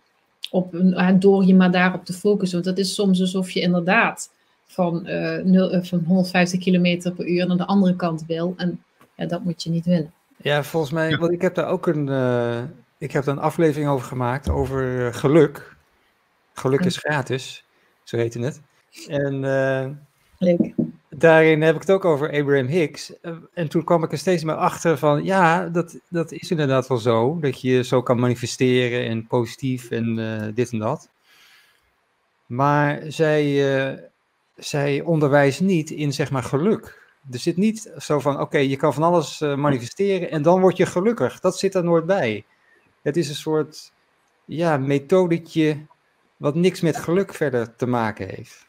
Ja, ja dat, dat geluk is ook echt, uh, bij zoveel mensen is dat de, de, de stip aan de horizon. Hè? Ik moet gelukkig worden. Maar uh, als je zelf, je moet, je moet wel eerst achterkomen van wat, wat geluk nou is. Ik bedoel, je, je kunt ook gewoon zelf bepalen dat je gelukkig bent. Dus het is, ja, kijk, ik, ben misschien een uitzondering, maar ik ben, ik ben hartstikke gelukkig. Ik heb op, op zich niet zo heel veel nodig. Ik heb geen sportauto nodig of een mooi huis. Andere mensen wel, maar ja, ik, ik, ik vind het toch, toch wel interessant dat mensen daar zo'n worsteling voor, voor nodig hebben om, om zogenaamd iets te bereiken. Dus uh, misschien dat jij daar iets, een soort van verdieping in kan geven. Uh. Nou, ik, uh, ik dacht zelf ook dat we allemaal eh, we streven ook allemaal geluk na, maar we vergeten dat we eigenlijk, dat onze grootste behoefte in het leven, echt onze number one, is veiligheid. En als ik me niet veilig voel in dit grote onbekende veld, want dat is het universum, ik weet niet, ik bedoel, kan zo meteen eh, een boom kan op mijn huis eh, vallen, ik weet niet wat er gaat gebeuren. En als ik, er, als ik van binnen de overtuiging heb dat ik stiekem niet veilig ben, omdat ik niet goed genoeg ben, omdat het er niet voor me is, dat ik niet welkom ben, wat dan, wat dan ook, wat dus onwaar is, dan, ehm, dan ga je dat dus, dan komt het leven weer en die gaat je dat laten zien, zodat je de waarheid kan gaan zien. Het wordt zo uitvergroot voor je. En, maar nee, we willen dat niet zien, we willen geluk. Want dat is wat ons verkocht is in deze maatschappij. Weet je, de short-term happiness, long-term happiness, het is niet hier en nu. Hier en nu kun je niet gelukkig zijn. En dat aan zich geeft een onveilig gevoel. Want ja, want geluk wordt ook verkocht als iets, als een permanent state of being. Ja, ja, ja, ja. Is helemaal niet zo. Het grootste geluk wat je kunt hebben is als je een mind hebt die in iedere situatie weer jou gerust kan stellen. Als jij bang bent, als je het even niet weet, uh, paniek, whatever, boos bent, dat hij zegt van het is oké, jij bent oké, je bent veilig. Want in als jij onveilig bent, wat je, wat je brein doet, ehm, die, die creëert een focuspunt. Dat doet het gewoon, want het wil overleven. Dat, dus eigenlijk is je mind en je brein is wat dat betreft je grootste vriend. En, dus die gaat focussen. Die maakt het probleem tien keer zo groot, zodat je maar goed voorbereid bent op het allerergste wat er gaat gebeuren. Maar doordat we daarop focussen, hè, onze lichaam, al die hormonen die raken in de war, te veel cortisol, adrenaline, stress, dan voel ik me niet gelukkig. En daarom is het belangrijk dat er iets in jou bewust wordt en zegt van, oh wacht even schatje. Dus, dat, en dat kost moeite om actief jezelf weer naar veiligheid te praten, omdat alles in jou erop gericht is om maar te focussen op het probleem. En dan moeten we dat oplossen buiten onszelf. En, en dat is niet zo. Want de leiding van boven kan weer komen, je intuïtie kan weer stromen op het moment dat jij veilig bent. Als jouw zenuwstelsel weer gerust is, dan kan je weer gaan voelen van, oh, nu moet ik dit doen. Oh, nu kan ik dat doen. En in plaats daarvan denken we dus, oh nee, ik wil dit, je wilde het ook niet voelen wat je voelt. En er zijn allemaal dingen, redenen buiten onszelf waarom we niet gelukkig kunnen zijn. En ja, zelf kan ik ervaren dat sinds dat ik dat echt snap, ja, dat mijn geluksratio gewoon ongekend uh, veel vergroot is. Ja, en, en dus eigenlijk zeg je van uh, het leven reikt je alle lessen aan die je, die je zou moeten leren. Uh, dus dat is, eigenlijk, dat, dat is eigenlijk op zich al een cadeau. Um, maar als je dat dus niet wil zien, um, zou je dan kunnen zeggen dat je geleefd wordt? Uh, Door anderen? Externe? Ja, sowieso. Want je bent niet bij jezelf. En als je niet bij jezelf bent, dan leef je niet jouw leven en leef je niet jouw hart. Maar dan word je echt als een speelbal. Uh, ja, word, ja, word je zo door het leven geworpen. En dan voelen we ons vaak ook een slachtoffer. Uh, dat is een, een slachtoffermentaliteit vooral. Kijk, mensen kunnen gewoon wel een slachtoffer zijn, maar het slag, slachtoffermentaliteit die houdt je daarin. Ja. Dan wil je er niks aan doen, dan kan je er niks aan doen en dan oh, is allemaal te veel en het is er niet voor mij. En dan ga je eigenlijk al die pijnlijke overtuigingen versterken. En dat is niet de intentie van het leven. Het leven heeft echt een goede. Het leven is aan zich liefdevol. En wij vatten dat niet altijd zo op. Nee. Het klinkt ook een beetje als, uh, alsof je begrijpt dat je, dat je, um, ja, dat, dat je begrijpt hoe de matrix werkt. Hè? Dat je begrijpt hoe. Denk uh, ja, nee, goed, dat, dat, denken we in elk geval wel. Dat je, dat je in ieder geval begrip hebt van het concept matrix. En dat je weet uh, ja, dat er zoiets bestaat. En dat je, dat je bewust bent van, van, van hoe je mind werkt en hoe je meer bewust kunt zijn. Mm -hmm. dat, dat, dat zou voor heel veel mensen al een, een fantastische stap zijn natuurlijk ja, dat is ook echt waar ik, ja, dit is mijn werk. Dit is echt mijn, mijn werk. En uh, ik, ik vind het ook echt, echt nog steeds heel waanzinnig om te zien dat, uh, dat is dus zo leuk in deze tijd, dat mensen het steeds sneller oppikken. Waar ik eerst gewoon zeg maar drie uur voor nodig had om iets uit te leggen. Ik had het nu gewoon, ja, nou, een uur. dan, dan, zie ik echt van, dat er, er klikt iets, er, uh, er gaat iets aan, er worden stappen gezet, mensen krijgen zelfvertrouwen. Want dat is wat ik, uh, wat ik ook zie in, in dit, alles wat er nu gespeeld, uh, dat, dat legt eigenlijk een hele diepe wond bloot. Wat ik, wat, ik, wat ik in het veld zie, ik zie een heleboel mensen die uh, in de narcistische hoek zijn. En een heleboel mensen die in de hoek van de slachtoffermentaliteit zitten. En dat mag nu naar boven komen. Want we zijn hier allemaal. En de enige die iets over ons te zeggen heeft, is eigenlijk God. En ik ben niet, ik bedoel niet religieus, maar God als de zin van het licht, bron, de spirit. Ah, ja. En die communiceert met ons. Die geeft onze innerlijke leiding aan. En als ik afgestemd ben, dan, dan kan ik jou misschien wat teleurstellen, maar dan weet ik dat het ook goed voor jou is, dat ik jou teleurstel. Dan mag ik op vertrouwen. En, en wat wij allemaal te doen hebben, is uit het slachtofferschap, uit die machtsdingen, uit die hard defenders, om weer die, om echt wat te gaan voelen van, oké, nu moet ik naar links, nu moet ik blijven staan, nu heb ik dit te doen, nu heb ik dat te doen. Om weer in je eigen autonome power te komen. En als ik mensen, als ik dat zie gebeuren, ja, dan. Mensen veranderen, mensen, mensen, het klikt. Ze, ze durven weer vertrouwen op zichzelf, durven nee te zeggen. Trekken ook niet meer de situaties aan in dezelfde mate als dat ze dat deden. Ik wil niemand de illusie geven dat je nooit meer je triggers gaat hebben. Ik kom ook nog mijn dingen tegen. Maar de manier waarop ik er nu mee omga, is gewoon, ja, is niet te vergelijken met hoe ik ermee omging toen ik nog in die slachtoffermentaliteit zat. En het zijn mijn, uh, het zijn mijn twee laatste relatiebreuken. Dus en de relatie zelf, maar vooral de relatiebreuken die mij daar. Dus echt twee cadeautjes in het giftzwart papier. Maar zij hebben me dat heel erg geleerd. Dat ik uh, ja, mijn innerlijk leiderschap, dat ik mag vertrouwen, dat ondanks de pijn, dat, dat ik me mag overgeven. Dat er, dat er een plan is. Dat... En ik heb me er nooit zo goed gevoeld. Dus ja, het is mogelijk. Ik wil even naar de... Eh, oh. oh. Nou, dat is de tweede keer vandaag. hoe, uh, hoe stem je jezelf af? Want dat zeggen ze in het Engels dan, uh, je bent in alignment. Voelen. dat, is, dat is denk ik ook een, gewoon een soort gevoel waar je dan in gaat staan. Dus hoe, ja, hoe komen we gevoel, daar? Dat, dat gevoel, dat, uh, in, in, bijvoorbeeld in mijn werk heb ik het eigenlijk weinig met mensen over gevoel, maar sensaties in het lijf. Want gevoel is, nou, dus emoties is, kan vaak verwarrend zijn. Zeker mensen die uh, avoider zijn, of veel avoider uh, in zich hebben. Want die weten helemaal, die zeggen, ja, ik weet niet wat ik voel. Ja. Maar sensaties, warm, koud, uh, trillen, verdoofd, dat, dat zijn dingen die kan iedereen waarnemen. Iedereen. En dan, dan dan wordt het gewoon interessant, want dan ga je daar met je aandacht bij zijn. En als je, daar, als je langer met je aandacht bij die plek in je lijf zit, want die, die, al die delen, die, dat zijn allemaal lichtcellen met informatie.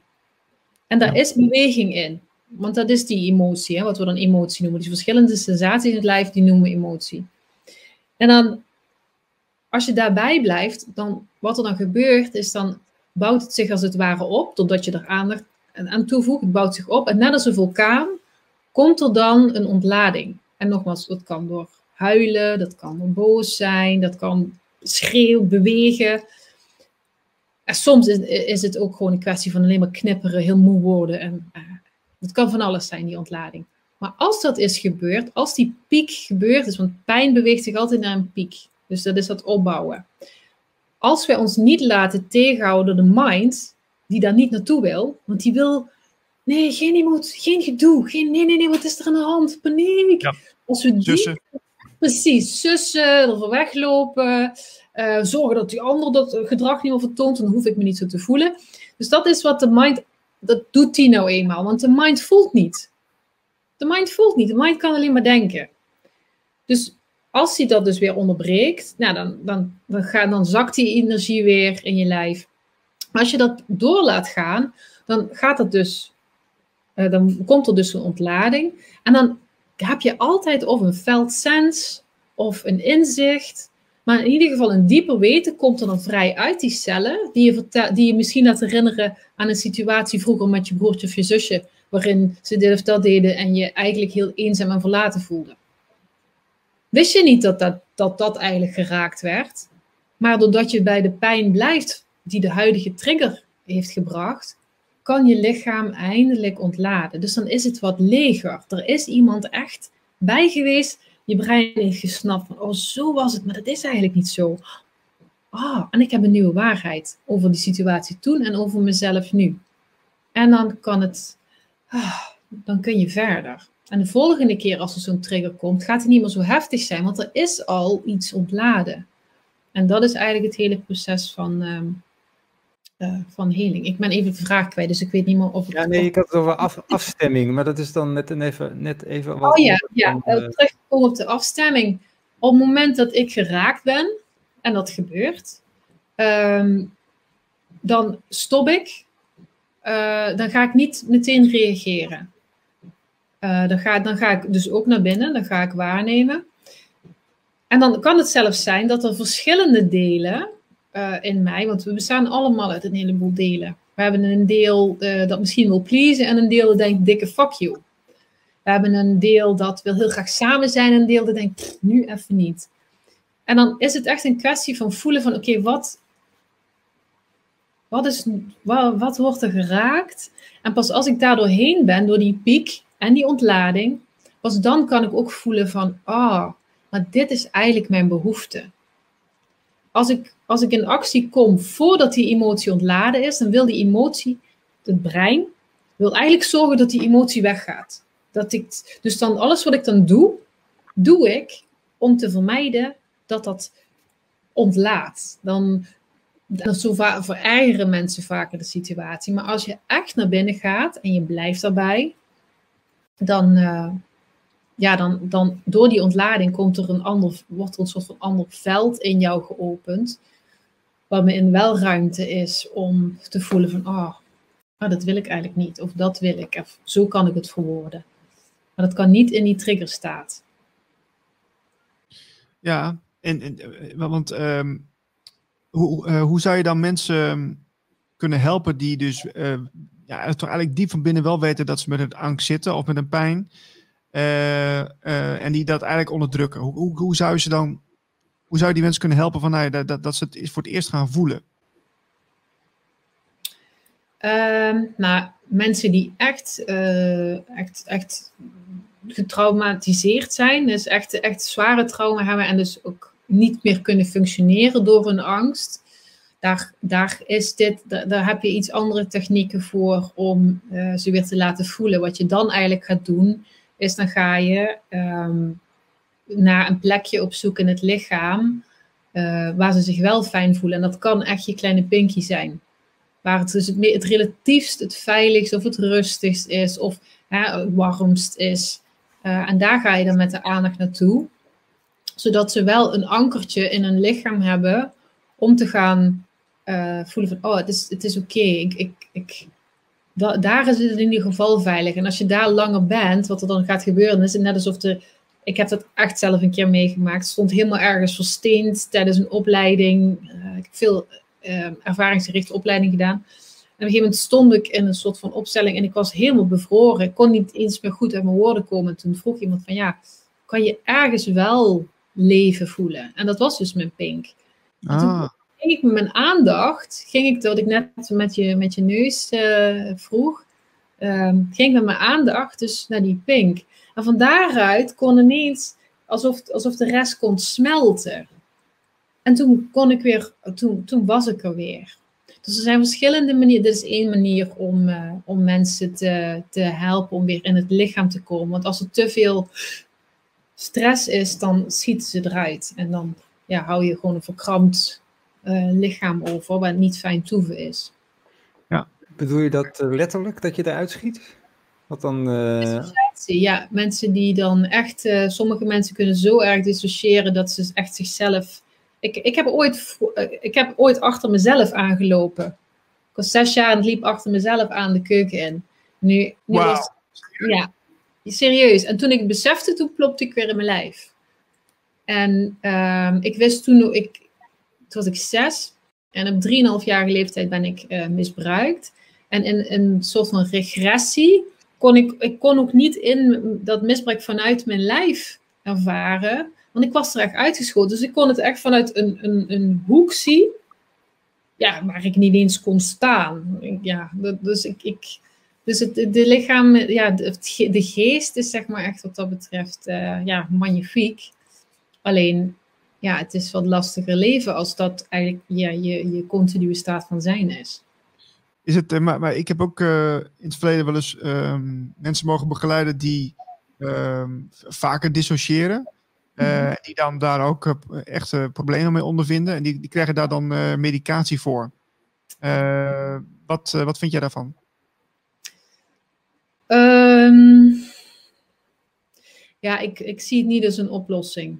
Ik, want het, het haalt niet de, de oorzaak. die dissociatie is een hele normale reactie op heel veel pijn. Dus je kunt dan wel uh, het lichaam uh, een bepaalde. Verdoven. Ja, verdoven, zodat het veilig Maar het is een illusie. Want mm -hmm. het, het, het geeft diegene ook een soort van afhankelijkheid van dat, dat pilletje. Terwijl de kracht erin zit. Als je, als je, toen ik merkte dat ik die pink, dat, was, dat voelde ook echt als, oh, dat is van mij. Dat, oh, dan, toen kon ik weer terug. Dat, en dat geeft je ook weer veiligheid en een kracht. En uh, als jij een trauma uh, geïnformeerde uh, therapeut bent, dan weet je ook dat op het moment dat iemand dissocieert, het belangrijkste wat jij kunt doen is zelf geankerd blijven in je lijf. Zelf geankerd zijn. Als een kindje leert om emotie te reguleren, dan heeft het altijd een volwassene nodig, om, of uh, iemand die er is, om, uh, om, om die emotie om te co-reguleren. Nou, dat kun je dus in sessies ook doen en dan hoef je de ander niet eens voor vast te houden. Maar jij zet het veld, jij bent de veiligheid voor diegene, omdat diegene het zelf niet heeft. En dan is het, dan is het ook belangrijk om tevoren te zeggen: het is oké als je dissocieert. Zeg het even. En dat, ja, ik heb het gevoel dat ik nou weg ben. En dan geef ik ze daartoe de permissie en dan komen ze vanzelf terug.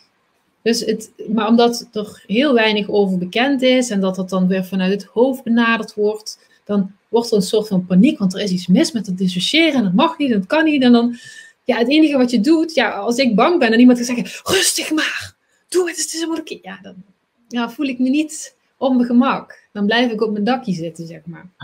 Dus is dissociëren ook, ik heb, het, ik heb wel eens vaker ook uh, tijdens mijn vorige werk nog wel eens gehad, dat ik zat, ik, zat ik in een kantoor en uh, dan, dus, dan zat je aan een aantal tafels en mensen zaten lekker te, te werken aan een laptopje. En dan zat ik ook gewoon, dan zat ik gewoon lekker in energie, zat ik gewoon lekker. En ik, ik, dwaalde vaak af met mijn gedachten, want ik ben een, ben een beetje een dromer. En dan, dan dwaal je een beetje af met je gedachten. En dan uh, op een gegeven moment dan lijkt het alsof je een soort van toeschouwer bent van dit, ja, van, van dit tafereel, zeg maar. Dus je kijkt mee met jezelf en met de rest. Het is alsof je er even achter schuilt, zeg maar. Is dat ook dissociëren? Ja, dat is een, lichte vorm van als je, als je zeg maar wel van een afstandje jezelf kunt bekijken, dan, um, ja, dan zou ik dat daar wel onder uh, vatten. Maar dat is dan misschien iets wat, ja, wat gewoon makkelijk um, gaat, omdat je het misschien ooit hebt moeten doen. Ja, dus dat, dat kan ook nog. En sommige mensen zijn zich, doordat ze dit heel succesvol toegepast hebben, ook niet altijd bewust van het feit dat ze zich misschien heel onveilig kunnen voelen in hun lijf.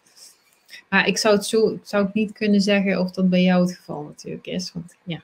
Nee, oké. Maar ik, ik heb het ook wel eens gewoon tijdens interviews hoor. Want ik, ik, eh, ik, ik, praat het altijd wel leuk aan elkaar. Maar dat is dan in het begin. En dan op een gegeven moment dan, dan hoor ik Berlijn praten. Nou, even kijken wat hij aan het doen is. En dan, nou, dan zit ik gewoon zo. En ik zit daar ontzettend ontspannen hier. Dus ik heb, uh, dus ja.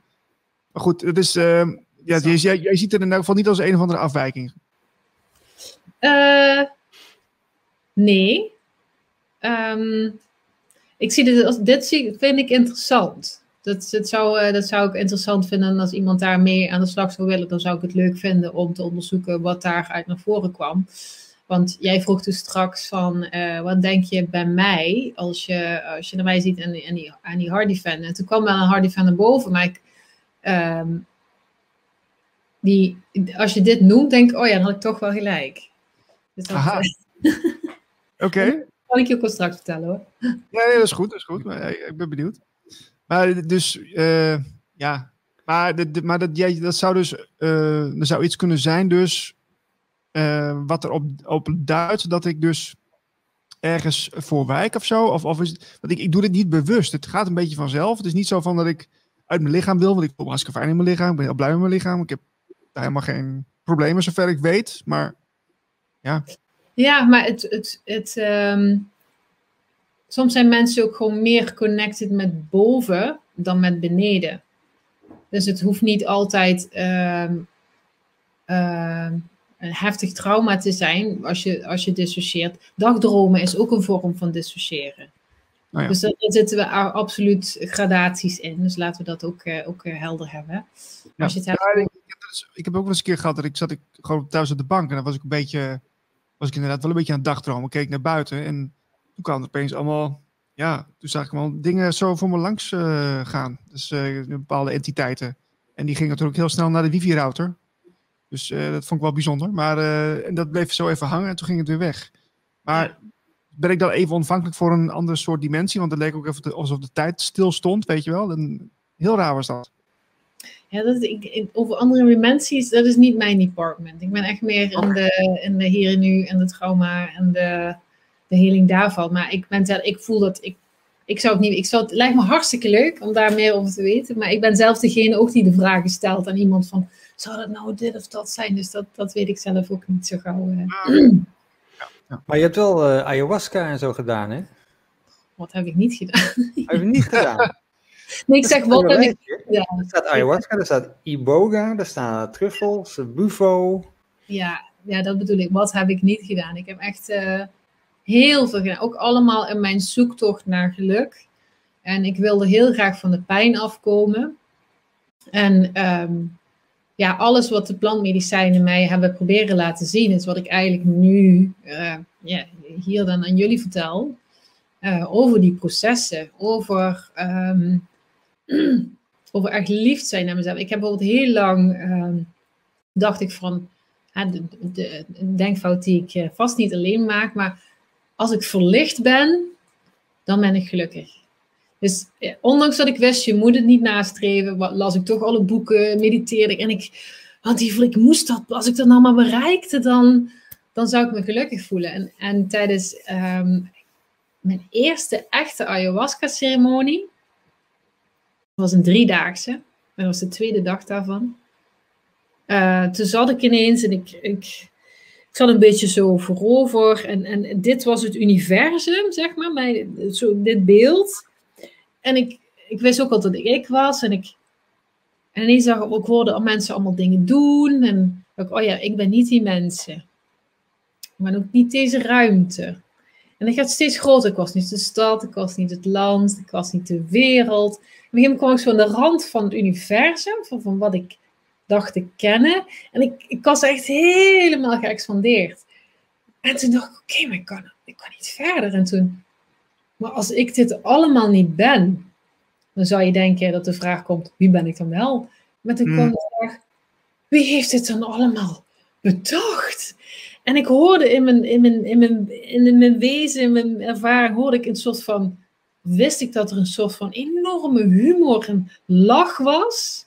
Zo van, dat ga je ook never, ever, ever nooit niet weten. En ik besefte ook hoeveel dat was. En dat, en ik zag waarom iedereen maar wegliep van die moeilijke vragen en zich liever focust op de nieuwe auto en dat, die geluksmomentjes zoeken, want het is zo fucking groot, die vraag. En toen, toen weet ik nog zo van die hele grote expansie, zo kleiner, kleiner, ik dacht, oh, Chantal hoeft het helemaal niet te weten. Lekker dualiteit, links, rechts, zwart, wit, donker, maar niet uit. Weet je, dat is mijn spel, meer hoef ik niet te weten. En um, dat was een van die prachtige lessen wat ik van, van, van uh, ayahuasca mocht leren. En toen was ook echt mijn zoektocht naar, uh, naar die verlichting en dat geluk uh, voorbij. En dan wist ik van oké, ja, ik moet gewoon leren omgaan met wat er hier en nu is. Dus uh, ja, plantmedicijn vind ik, is me heilig. Ja, dit, is dus geen andere dimensie dan waar je in komt. Het is meer een soort groter bewustzijn. Je ligt eraan wat voor plantmedicijn. Want met, uh, met de Bufo, uh, de 5-MeO-DMT, daar, um, ja, daar, daar blijft niks meer van je over. Dan ben je het licht. Tenminste, ik was het licht. En het, het oneindige veld van liefde. En, maar wel met een mind iets had van, oh my god. En een lijf wat nog heel veel pijn in zich had. Wat ook, zeg maar, door dat grote licht, ja, je voelde honderd keer zo erg. Je hebt geen idee wat er aan de hand is en dat het lijf kan doen later het wil. Ehm, ja, dat, dat, heeft me, dat, dat heeft me echt ehm, ja, het, het laatste, laatste beetje, laatste restjes geheeld. Wat, wat is uh, Bufo? Wat, is dat ook weer een giftige kikker of zo? Die, uh... Uh, het is een pad. Vroeger dacht ik dat je die moest likken. Um, maar dat is niet zo. Maar die, die heeft een secretie uit zijn, onder zijn oksels. En die wordt gedroogd. Um, en um, dat rook je. Onder begeleiding van een Mexicaanse shamaan dan.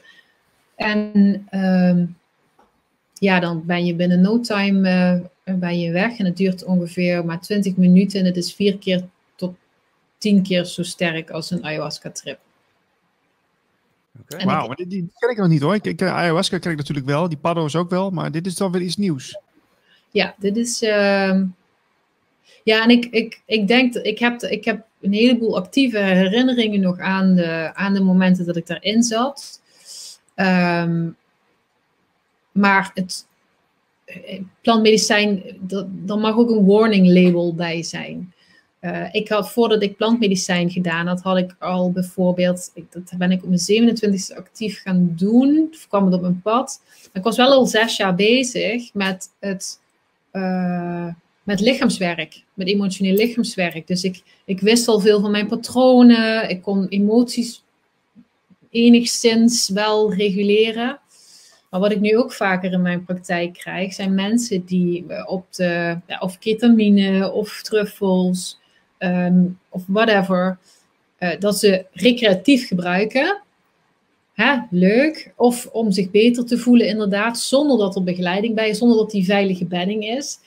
En wat dit doet, is het graaft echt in je ziel. En het haalt naar boven wat er gezien wil worden. Het is echt zo die waarheid waar het leven in dit naartoe wil sturen. Dat is echt zo ineens in je face en dus in je lijf te voelen. En als je dan niet op voorbereid bent en je, en je hebt actief, of onbewust, ja, actief steeds die um, emoties onderdrukt en je weet er niet mee om te gaan en je voelt ze niet veilig, ja, dan, is, dan zijn dat wel de ingrediënten voor een bad trip. Dus dat, uh, ja, daar zie ik steeds meer mensen van. Um, en dat, dat is zonde, want het geeft dan ook de plantmedicijn een slechte naam. Um, ketamine is trouwens geen plantmedicijn, maar dit is wel iets waarbij mensen zich vaak ook euforisch voelen en um, ja, ook troost in kunnen vinden uh, als, dat, nou, als, als, ze dat, als ze daar behoefte aan hebben. En dat kan ook heel goed misgaan. Ja. Marlijn, is dit voor jou zo'n uh, zo'n trip? Uh, ik, ik zit er af en toe wel eens over na te denken, maar dan denk ik, ja. Het, het gaat heel erg om intentie, hè? En het gaat heel erg om wat je ermee wil. En ik zou niet weten wat ik ermee zou moeten. Nee, maar je zegt het, wat je zegt klopt gedeeltelijk. Want het, het gaat inderdaad tijdens de reis om de intentie. Maar dit gaat niet om wat je wil. Want er zijn heel veel mensen die willen dit wel doen. Maar die doen het vanuit hun mind. Niet vanuit die afstemming. Want als je het vanuit afstemming doet, dan roept het medicijn je.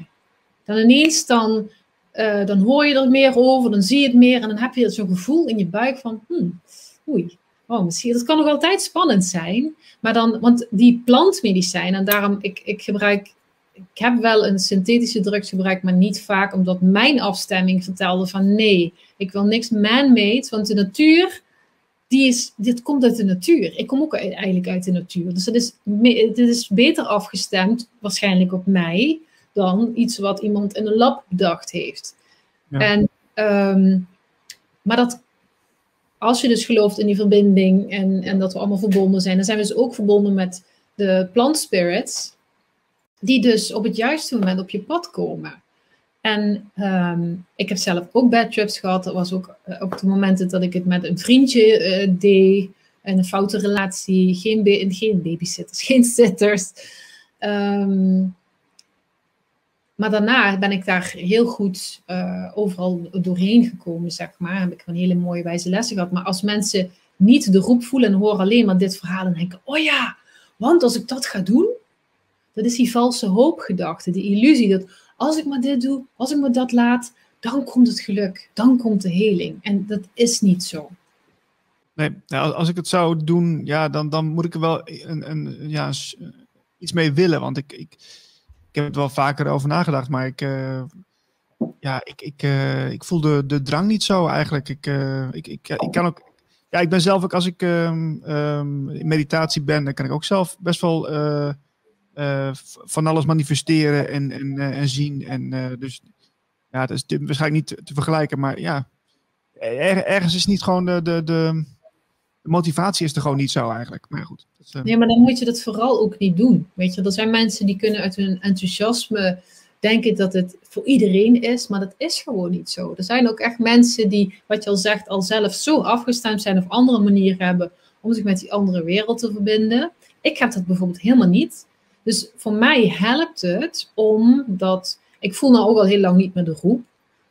Um, maar ik weet wel hoe die groep voelt. En als die komt, dan ga ik er weer aan gehoorzamen. Omdat ik weet dat als ik, ik weet gewoon wat de coördinaten zijn van oké, dit is nou goed voor mij. En nu doe ik het uit mijn hoofd. En dat is waar iedereen, dat is dat innerlijk leiderschap. Uh, waarbij je afstemt op, uh, ja, op je gevoel. In plaats van alleen maar wat je wil. En wat je denkt dat, dat je geluk gaat brengen. Chantalle, hoe uh, definieer jij ontwaakt zijn of wakker zijn? Gewoon in het hier en nu kunnen dealen met, uh, met het leven zoals het is. Dus dat je door je emoties kunt heen bewegen, dat je verantwoordelijkheid daarvoor neemt, uh, voor je behoeften, voor je grenzen. Um, ja, dat. Dat is voor mij uh, ontwaakt zijn. Heb je geen, uh, geen complottheorie voor nodig? Nee, geen, geen complottheorie voor nodig. Jammer. Nee. nee. Nee, dat is um, Eckhart Tolle, hè? Die zegt gewoon in het nu blijven en dan, uh, dan uh, is het enige wat je hoeft te doen. Ja, weet je, je hoeft niet eens naar die workshop toe, want het leven, die triggers zijn daarin een cadeautje. Triggers zijn een cadeautje. Waarom, wa, wat is er aan de hand? En ga het niet bedenken wat er aan de hand is, maar ga gewoon waarnemen ben bij die sensaties, word nieuwsgierig naar wat er in je lijf. Want het is eigenlijk echt als een vulkaan. Het is zich een weg naar buiten aan het zoeken. En het wil jouw aandacht. Daarom doet het pijn. Kijk mij, kijk hier, kijk, voel nou. En wat doen we? Nee, want we zijn in deze maatschappij. En het mooie is, het vrouwelijke komt terug. We gaan meer voelen. We, we, we, we kunnen het niet meer alleen maar op ratio. Kijk maar wat er gebeurt in de wereld. Als je het alleen maar met ratio wil doen. Door dat doet me soms wel een beetje pijn. Als ik dat ja. Weet je, het gevoel is zo'n ondergeschoven kindje. Het, uh, mensen die, weet je, bent te gevoelig, uh, emotioneel. Dat heeft altijd een negatieve bijklank. Terwijl als we dat terugclaimen, dat is de key naar innerlijk leiderschap. Dat je weet hoe je met je emoties om moet gaan. Want emoties zijn de belangrijkste drijfveren voor alles. Je wil niet geld hebben om er veel geld te hebben. Je wil niet die partner hebben om maar die partner te hebben. Nee, je wil iets voelen.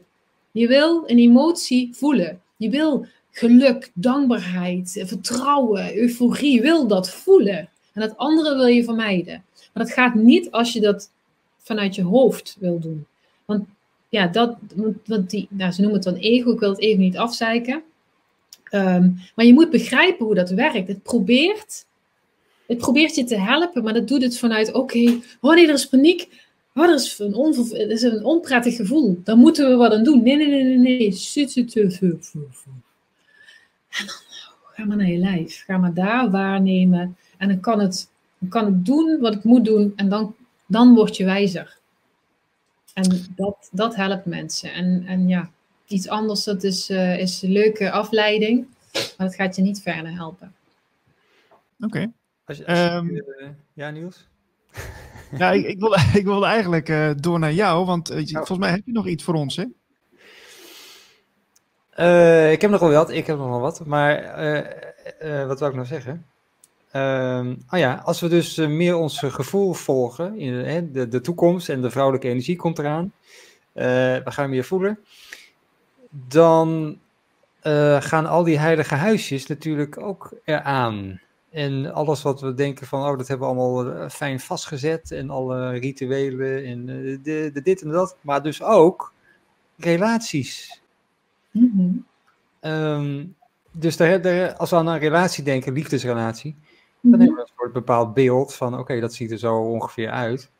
Ehm, maar wat denk jij? dat verandert ook natuurlijk. Dus bestaat dat nog wel over een tijdje? Ja, maar op dit moment is, gaat alles op de schop.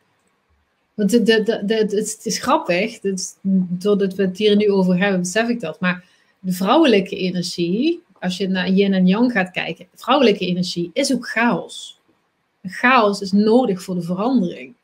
Dus als zij terugkomt, als zij die, die vrouwelijke energie weer meer terugkomt in ons allemaal, wat aan het gebeuren is, dan gaat ook, het, het, alles gaat ook op de schop. Dus het wil niet zeggen dat er dan niet meer uh, gewoon monogame relaties zullen zijn, maar ze zullen bewuste monogame relaties zijn, niet meer gebaseerd op angst. En er zijn ook een heleboel uh, hè, uh, polygame en open relaties. Um, dat lijkt dan aan de buitenkant liefdevol en verlicht, maar het is ook vaak uit angst.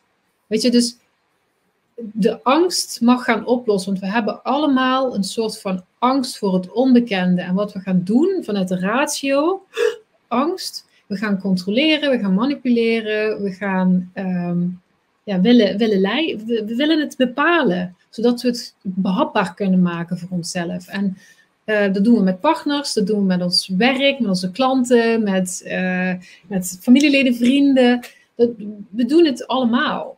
En het weer terug naar leven in overgave en vertrouwen dat op het juiste moment de juiste dingen op je pad komen. Of dat nu dingen zijn die pijnlijk zijn en wat je mag helen, of dat wat je diepste verlangen is. En um, ja, hoe relaties er dan uit gaan zien, ja, dat zal heel individueel zijn. Maar ik geloof niet dat, het dan, uh, dat er dan ook zo'n standaard template is dat er dan niemand meer um, bijvoorbeeld monogaam is, omdat we allemaal dan een open relatie moeten hebben. Dat geloof ik niet. Ik geloof dat we heel erg bij hun behoeften gaan komen en heel erg eerlijk gaan communiceren over wat het is dat ze nodig hebben. En weer die innerlijk leiderschap volgen. En als je bijvoorbeeld met één partner bent en je, bent, je probeert het met hangen en wurgen, probeer je het maar te laten werken. Ehm, bijvoorbeeld de ene partner wil een open relatie en de andere partner niet. En dat, geeft dan allemaal gedoe. Terwijl als je dan zegt van oké, maar als ik echt naar mijn hart kijk, ik wil dit niet. En of het nu komt uit angst of niet, maar je respecteert gewoon, ik ben hier nu. En ik, ik kan dit nu niet, ik wil dit nu niet dan is dat op dat moment voor jou het juiste om een nee te zeggen. En ik geloof dat mensen daar steeds meer, steeds sneller aan toe zijn. Om te voelen van, oh wacht, maar dit klopt nou niet voor mij.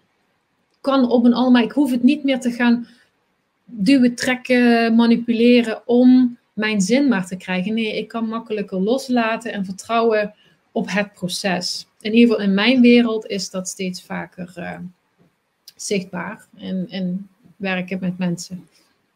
Ja, die open relatie, dat vind ik ook wel weer interessant uh, iets. Hè? Dat, dat, uh, dat, ja, want, want mensen zoeken altijd naar, hè, dan heb je een partner en dan zoek je eigenlijk nog weer naar een vervulling bij, bij wat, je, wat je bij je eigen partner dan blijkbaar niet krijgt of niet voldoende krijgt. is, is dat, ja, dat zijn natuurlijk meerdere varianten mogelijk, denk ik, maar ehm, is dat uh, heeft dat met spiritualiteit te maken eigenlijk? Of, of maar, staat het daar helemaal los van? Ik zie dat spiritualiteit dan vaak misbruikt wordt. Oh. Dat dat een. Uh, ja, ik mag van iedereen houden. Je mag ook van iedereen houden. Er is helemaal niks mis mee. Maar wat ik ook vaak gezien heb, is dat de behoeften van de een dan belangrijker zijn dan de behoeften van de ander. En dan moeten anderen het er maar mee doen. Want ja, weet je, dit, ik, dat willen en kunnen houden van iedereen of van meerdere, dat is dan een soort van, uh, wordt dat als spiritueel meer ontwikkeld gezien. En als, als jij dat dan nog niet kan, dan is er iets, ja, dan, jij moet het maar oplossen in jezelf. En heel vaak bij denken met, ja, maar dat is ook zo. Ik, want ik wil niet jaloers zijn en ik wil, ja, het is, ook, het is toch ook mooi om van andere mensen, is het, is het ook allemaal.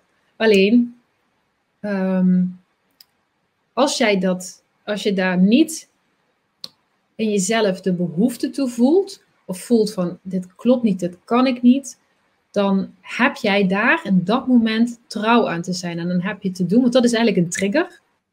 Dus dat is dat gebeurt, die gebeurt in de relatie is een trigger.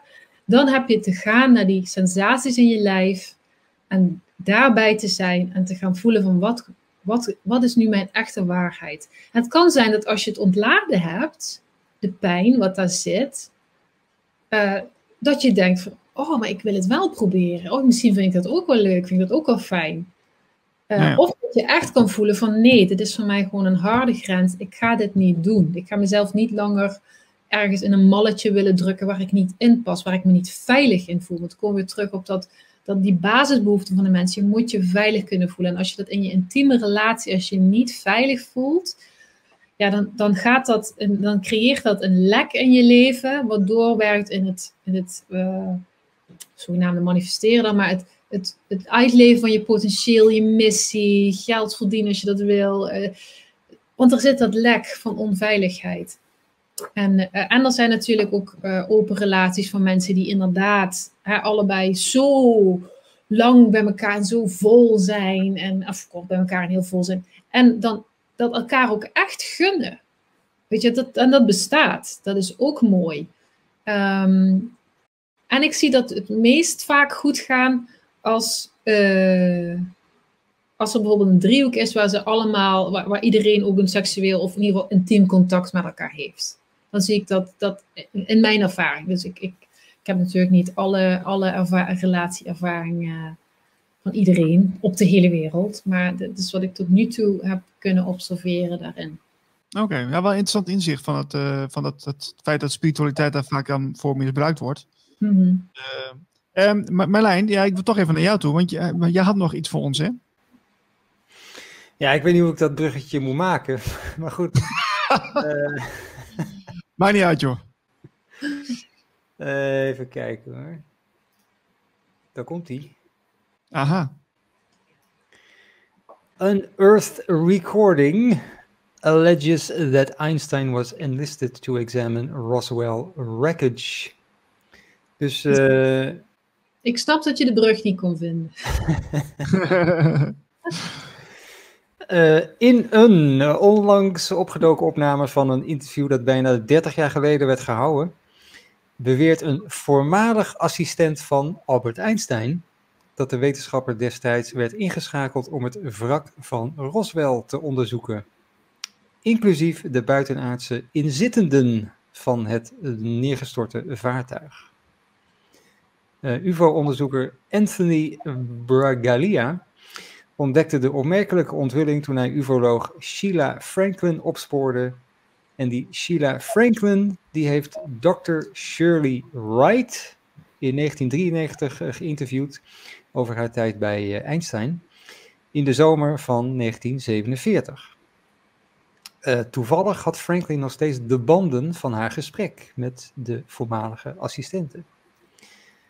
Dus uh, het lijkt erop dat. Uh, het, is een het, is een beetje een complottheorie, hè? die Roswell crash, dat dat een UFO was in 1947. maar het blijft maar, blijft maar in het nieuws komen dat daar toch iets anders gebeurd is dan, dan die weerballon van jou, Niels.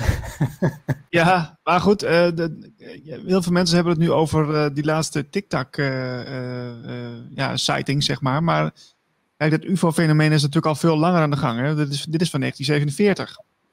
Dus toen waren wel heel veel mensen er heel druk mee. En, en in de tussentijd, ook in de jaren 60, 70 en 80, zijn er zoveel ja, uh, filmpjes en materiaal van, van, ja, van die onverklaarbare objecten in de lucht. Dat, ja, dat, dat er veel meer verklaringen zijn dan alleen die paar.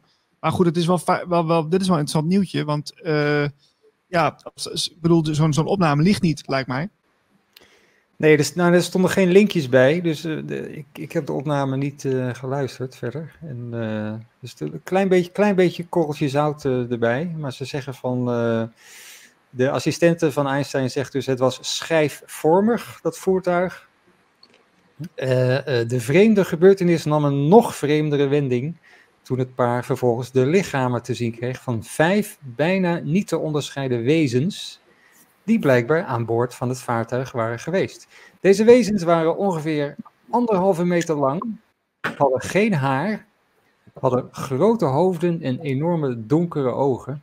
Hun huid was grijs met een lichte groenachtige tint. Maar voor het grootste deel waren hun lichamen niet zichtbaar omdat ze waren gekleed in strakke pakken. Oh, wauw. Ehm, En eh, Einstein moest daar dus eh, een verslag van maken en die assistenten die moest, eh, die moest de mond houden. Ehm, ja, nee, dus, eh, dus dat. Oké. Nou, eh Chantalle, wat, eh, wat weet je eigenlijk van, eh, van buitenaardsen? Ehm, ik weet er eh, helemaal niks van. Uh, nou, helemaal niks van. Ik, ik, alles wat ik over lees, dan voel ik alleen een soort van. Ja, ik, ik geloof erin. Het lijkt me gek om te geloven dat je als enige in dit eh, grote oneindige universum bent. Maar ik, ehm, wat daar precies aan de hand is en wat ze. Ik kan me voorstellen dat ze dat eh, buiten het publiek willen houden. Want ehm, ja, dan dat zou zoveel veranderen. Dat, dat zou, dat zou wij staan, hebben onszelf nu zeg maar begod en daaronder komen wij. Maar dan is er nog een heel andere eh, dimensie. En eh, ik geloof niet dat ze willen dat we daar eh, te veel aandacht aan besteden. Dus ehm, ja, dat is wat ik. Ze hebben liever dat we in God geloven.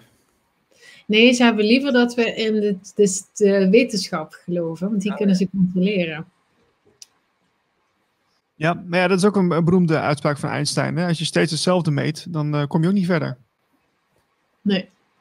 Dus daar, daar moet ook wel eigenlijk een soort eh, transitie in plaatsvinden. Maar dat, volgens mij gebeurt dat ook wel, langzamerhand.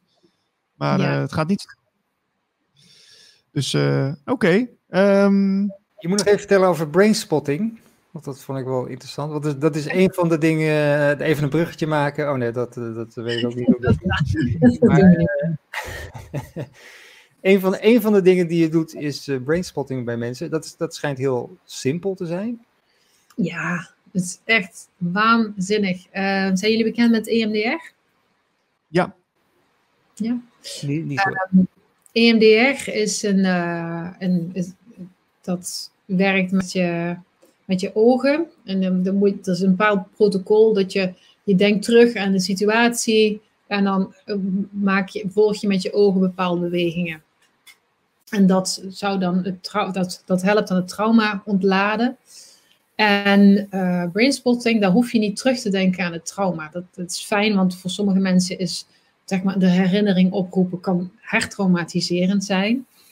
Ehm, en je gaat bij brainspotting maak je eigenlijk alleen maar gebruik van eh, het gevoelsdeel van je brein en niet zozeer van het verhalenmakende deel in je brein. En dan komen mensen dus in een soort van ehm, ja, bijna body trance terecht, waarbij je met je ogen wel naar één punt kijkt, dus naar één punt. En dan, doordat je ehm, je ja, je, je maakt een soort van open focus. Dus waar je brein normaal bij stress eh, en ongemakkelijke gevoelens gaat zoeken van waar is het buiten mij? Waar is het gevaar dat ik moet afwenden? Eh, gaat het nu, oké, dus het, het, het kijkt naar dat punt en je blijft eigenlijk gewoon waarnemen waar de energie in je lijf beweegt. En het kan zijn dat mensen moeten knipperen, gapen, in slaap vallen, boeren, eh, heel hard huilen, eh, over de grond kruipen, alles kan. En ehm, dan, wat het zenuwstelsel eigenlijk doet, is het ontlaat. Het ontlaat en het, het heeft niet veel woorden. Dus de neocortex, die wat, wat graag die verhalen wil horen en maken, die kan dat ook even onwennig vinden, want die wil weten wat gebeurt er nou. Maar dat, dat kun je niet begrijpen. Dus dat zenuwstelsel krijgt gewoon de kans om te doen en te laten wat het wil. Ja, echt waanzinnige resultaten. Kinderen die eh, van de Ritalin afkomen, autisme wat verminderd. Uh, ik had een meisje die, die kon de tafeltjes niet. Ging niet. Zij, zij had ook iets, uh, ze slikte voor mij ook zoiets als Ritalin. En bij de tweede sessie viel ze dus na, ik denk dat ze 30 seconden naar het puntje gekeken heeft en ze viel in slaap. Gelukkig wist ik van de opleiding van, oké, blijkbaar wordt dat, kan dat erbij horen. Dus na 15 minuten heb ik haar wakker gemaakt en ja, terug aan de moeder gegeven. Ja, het is slaapgevallen. Dus ik hoopte maar dat dat, dat, dat goed ging. En ik kreeg een berichtje na, ze heeft tafeltjes gedaan, ging foutloos. Ah.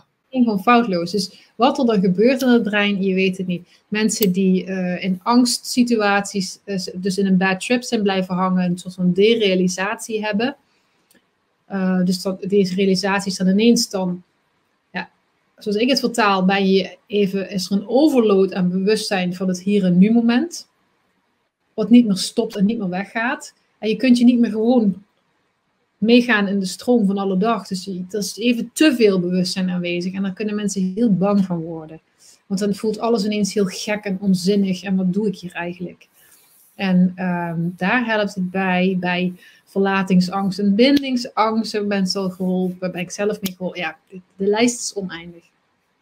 Maar je zet iemand op een stoel en dan zeg je, kijk naar dat ene punt. Ja, ze gaan wel op een stoel zitten.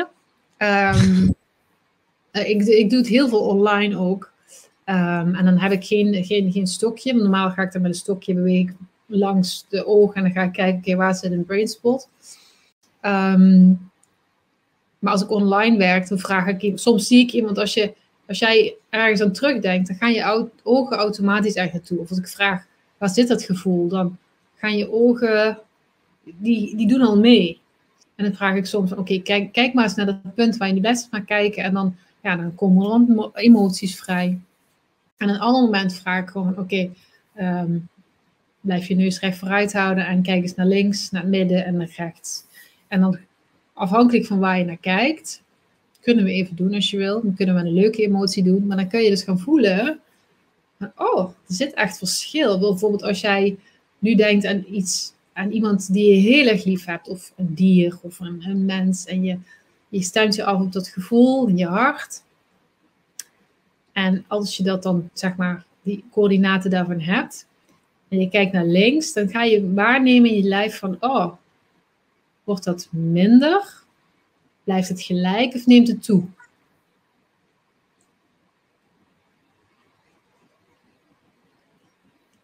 Nou, vaak als je niet veel verschil voelt, dan is het gewoon, dan blijft het gelijk dan kijk je voor je. En ik ga nu wel heel snel doorheen. Hè? Maar dan kijk je voor je. En stem je af op dat gevoel. En dan check je weer. Wordt het minder? Blijft het gelijk of neemt het toe? Maar nu naar rechts, denk ik. Of, uh... Je mag nog even blijven voelen. Oké. En dan als je, als je het waargenomen hebt wat het, wat het doet, dan kijk je naar rechts.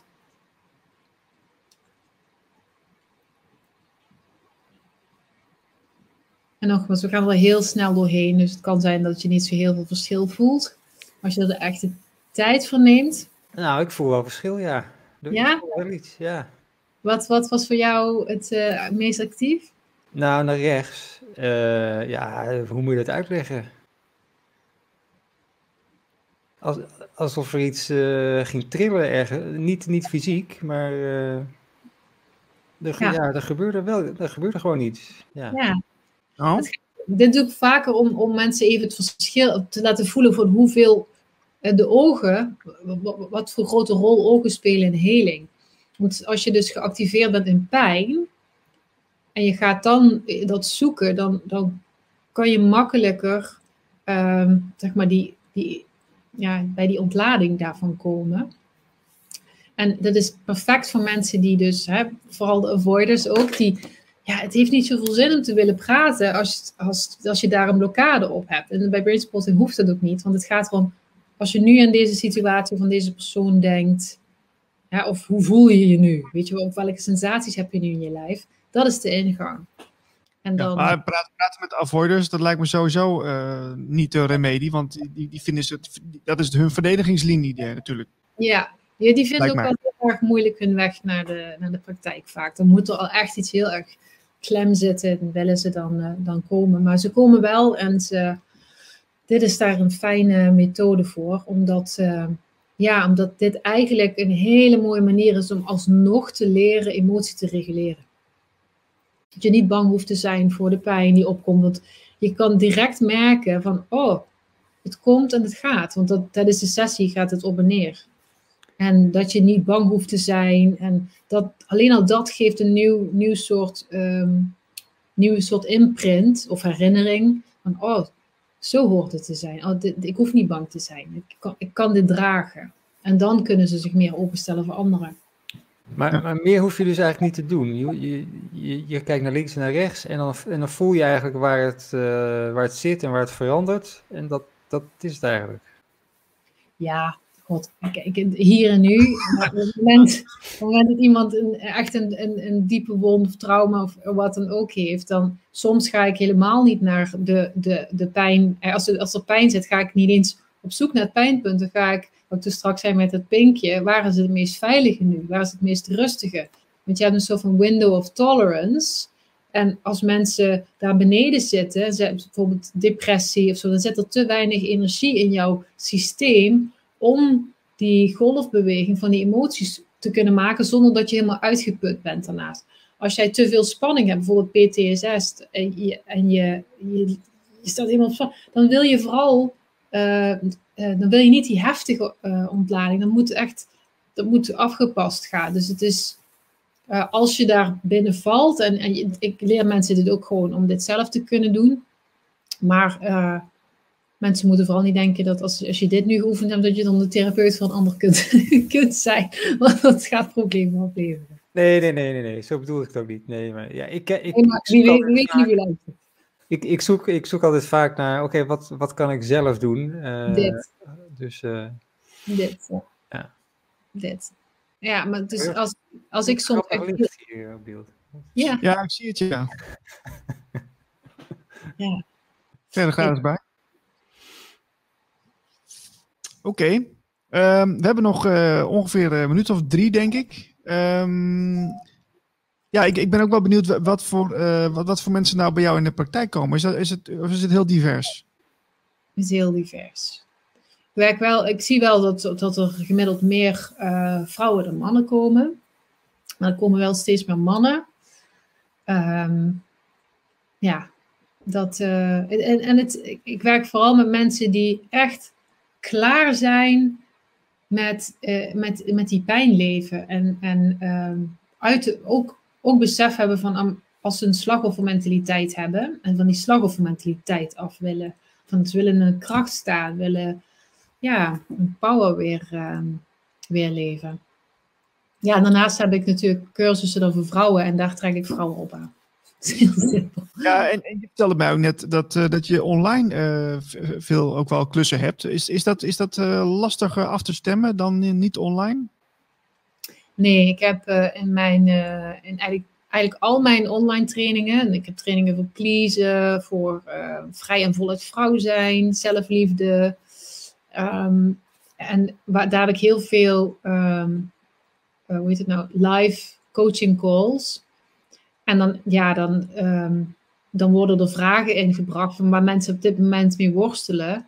En dan ga ik met hun dit proces door. En dan zie je gewoon echt al binnen ja, 10 minuten al zie je, zie je een shift en dan kunnen ze verder. Dus ik, ik kan wel met ze afstemmen en uh, ja, ja dat, dat gaat eigenlijk wel makkelijk. Dat vind ik ook heel leuk.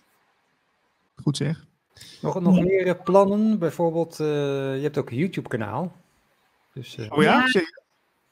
Ja, maar ik ben, ik ben wat dat betreft nooit zo heel consistent. Ik volg altijd de flow en die gaat soms de ene kant de andere kant. Ik heb, nu ga ik in, ben ik bezig met een een hele leuke, die gaat wel over inderdaad ook de hard defenders. Is ook voor mannen en vrouwen. Um, ja, dan gaan we echt in op, op triggers. Van oké, weet je wel. Ja, een soort van trigger detox. En um, hoe ga je daar nou mee om? En als je partner altijd dat doet, of je komt dat altijd met die, die persoon tegen. Uh, wat kun je zeggen bijvoorbeeld als pleaser die nooit nee kan zeggen en dan alweer ergens ja tegen heeft gezegd. Terwijl je denkt, oh, wil dit helemaal niet. Ja, dus ja, dat, dat is mijn nieuwe, dat, uh, dat ga ik als volgende in de wereld zetten. En ja, er komen uiteraard de hard defenders uitgebreid bij een bod. Leuk. Nou, als je een filmpje hebt, dan uh, stuur het maar even naar ons door. Dan gaan we het delen, want we vinden het ja, wel leuk. Super, ga ik doen. Ga ik doen. Chantal, we gaan je heel erg bedanken voor jouw tijd. Dank jullie. Het was heel gezellig heel leerzaam en uh, leuk je te leren kennen. Ik hoop dat, uh, dat de video ook mooi uh, breed gedeeld mag worden op de socials. Yes. En dan, um, dan gaan wij er zo uit. Marlijn, heb jij nog een laatste slotwoord?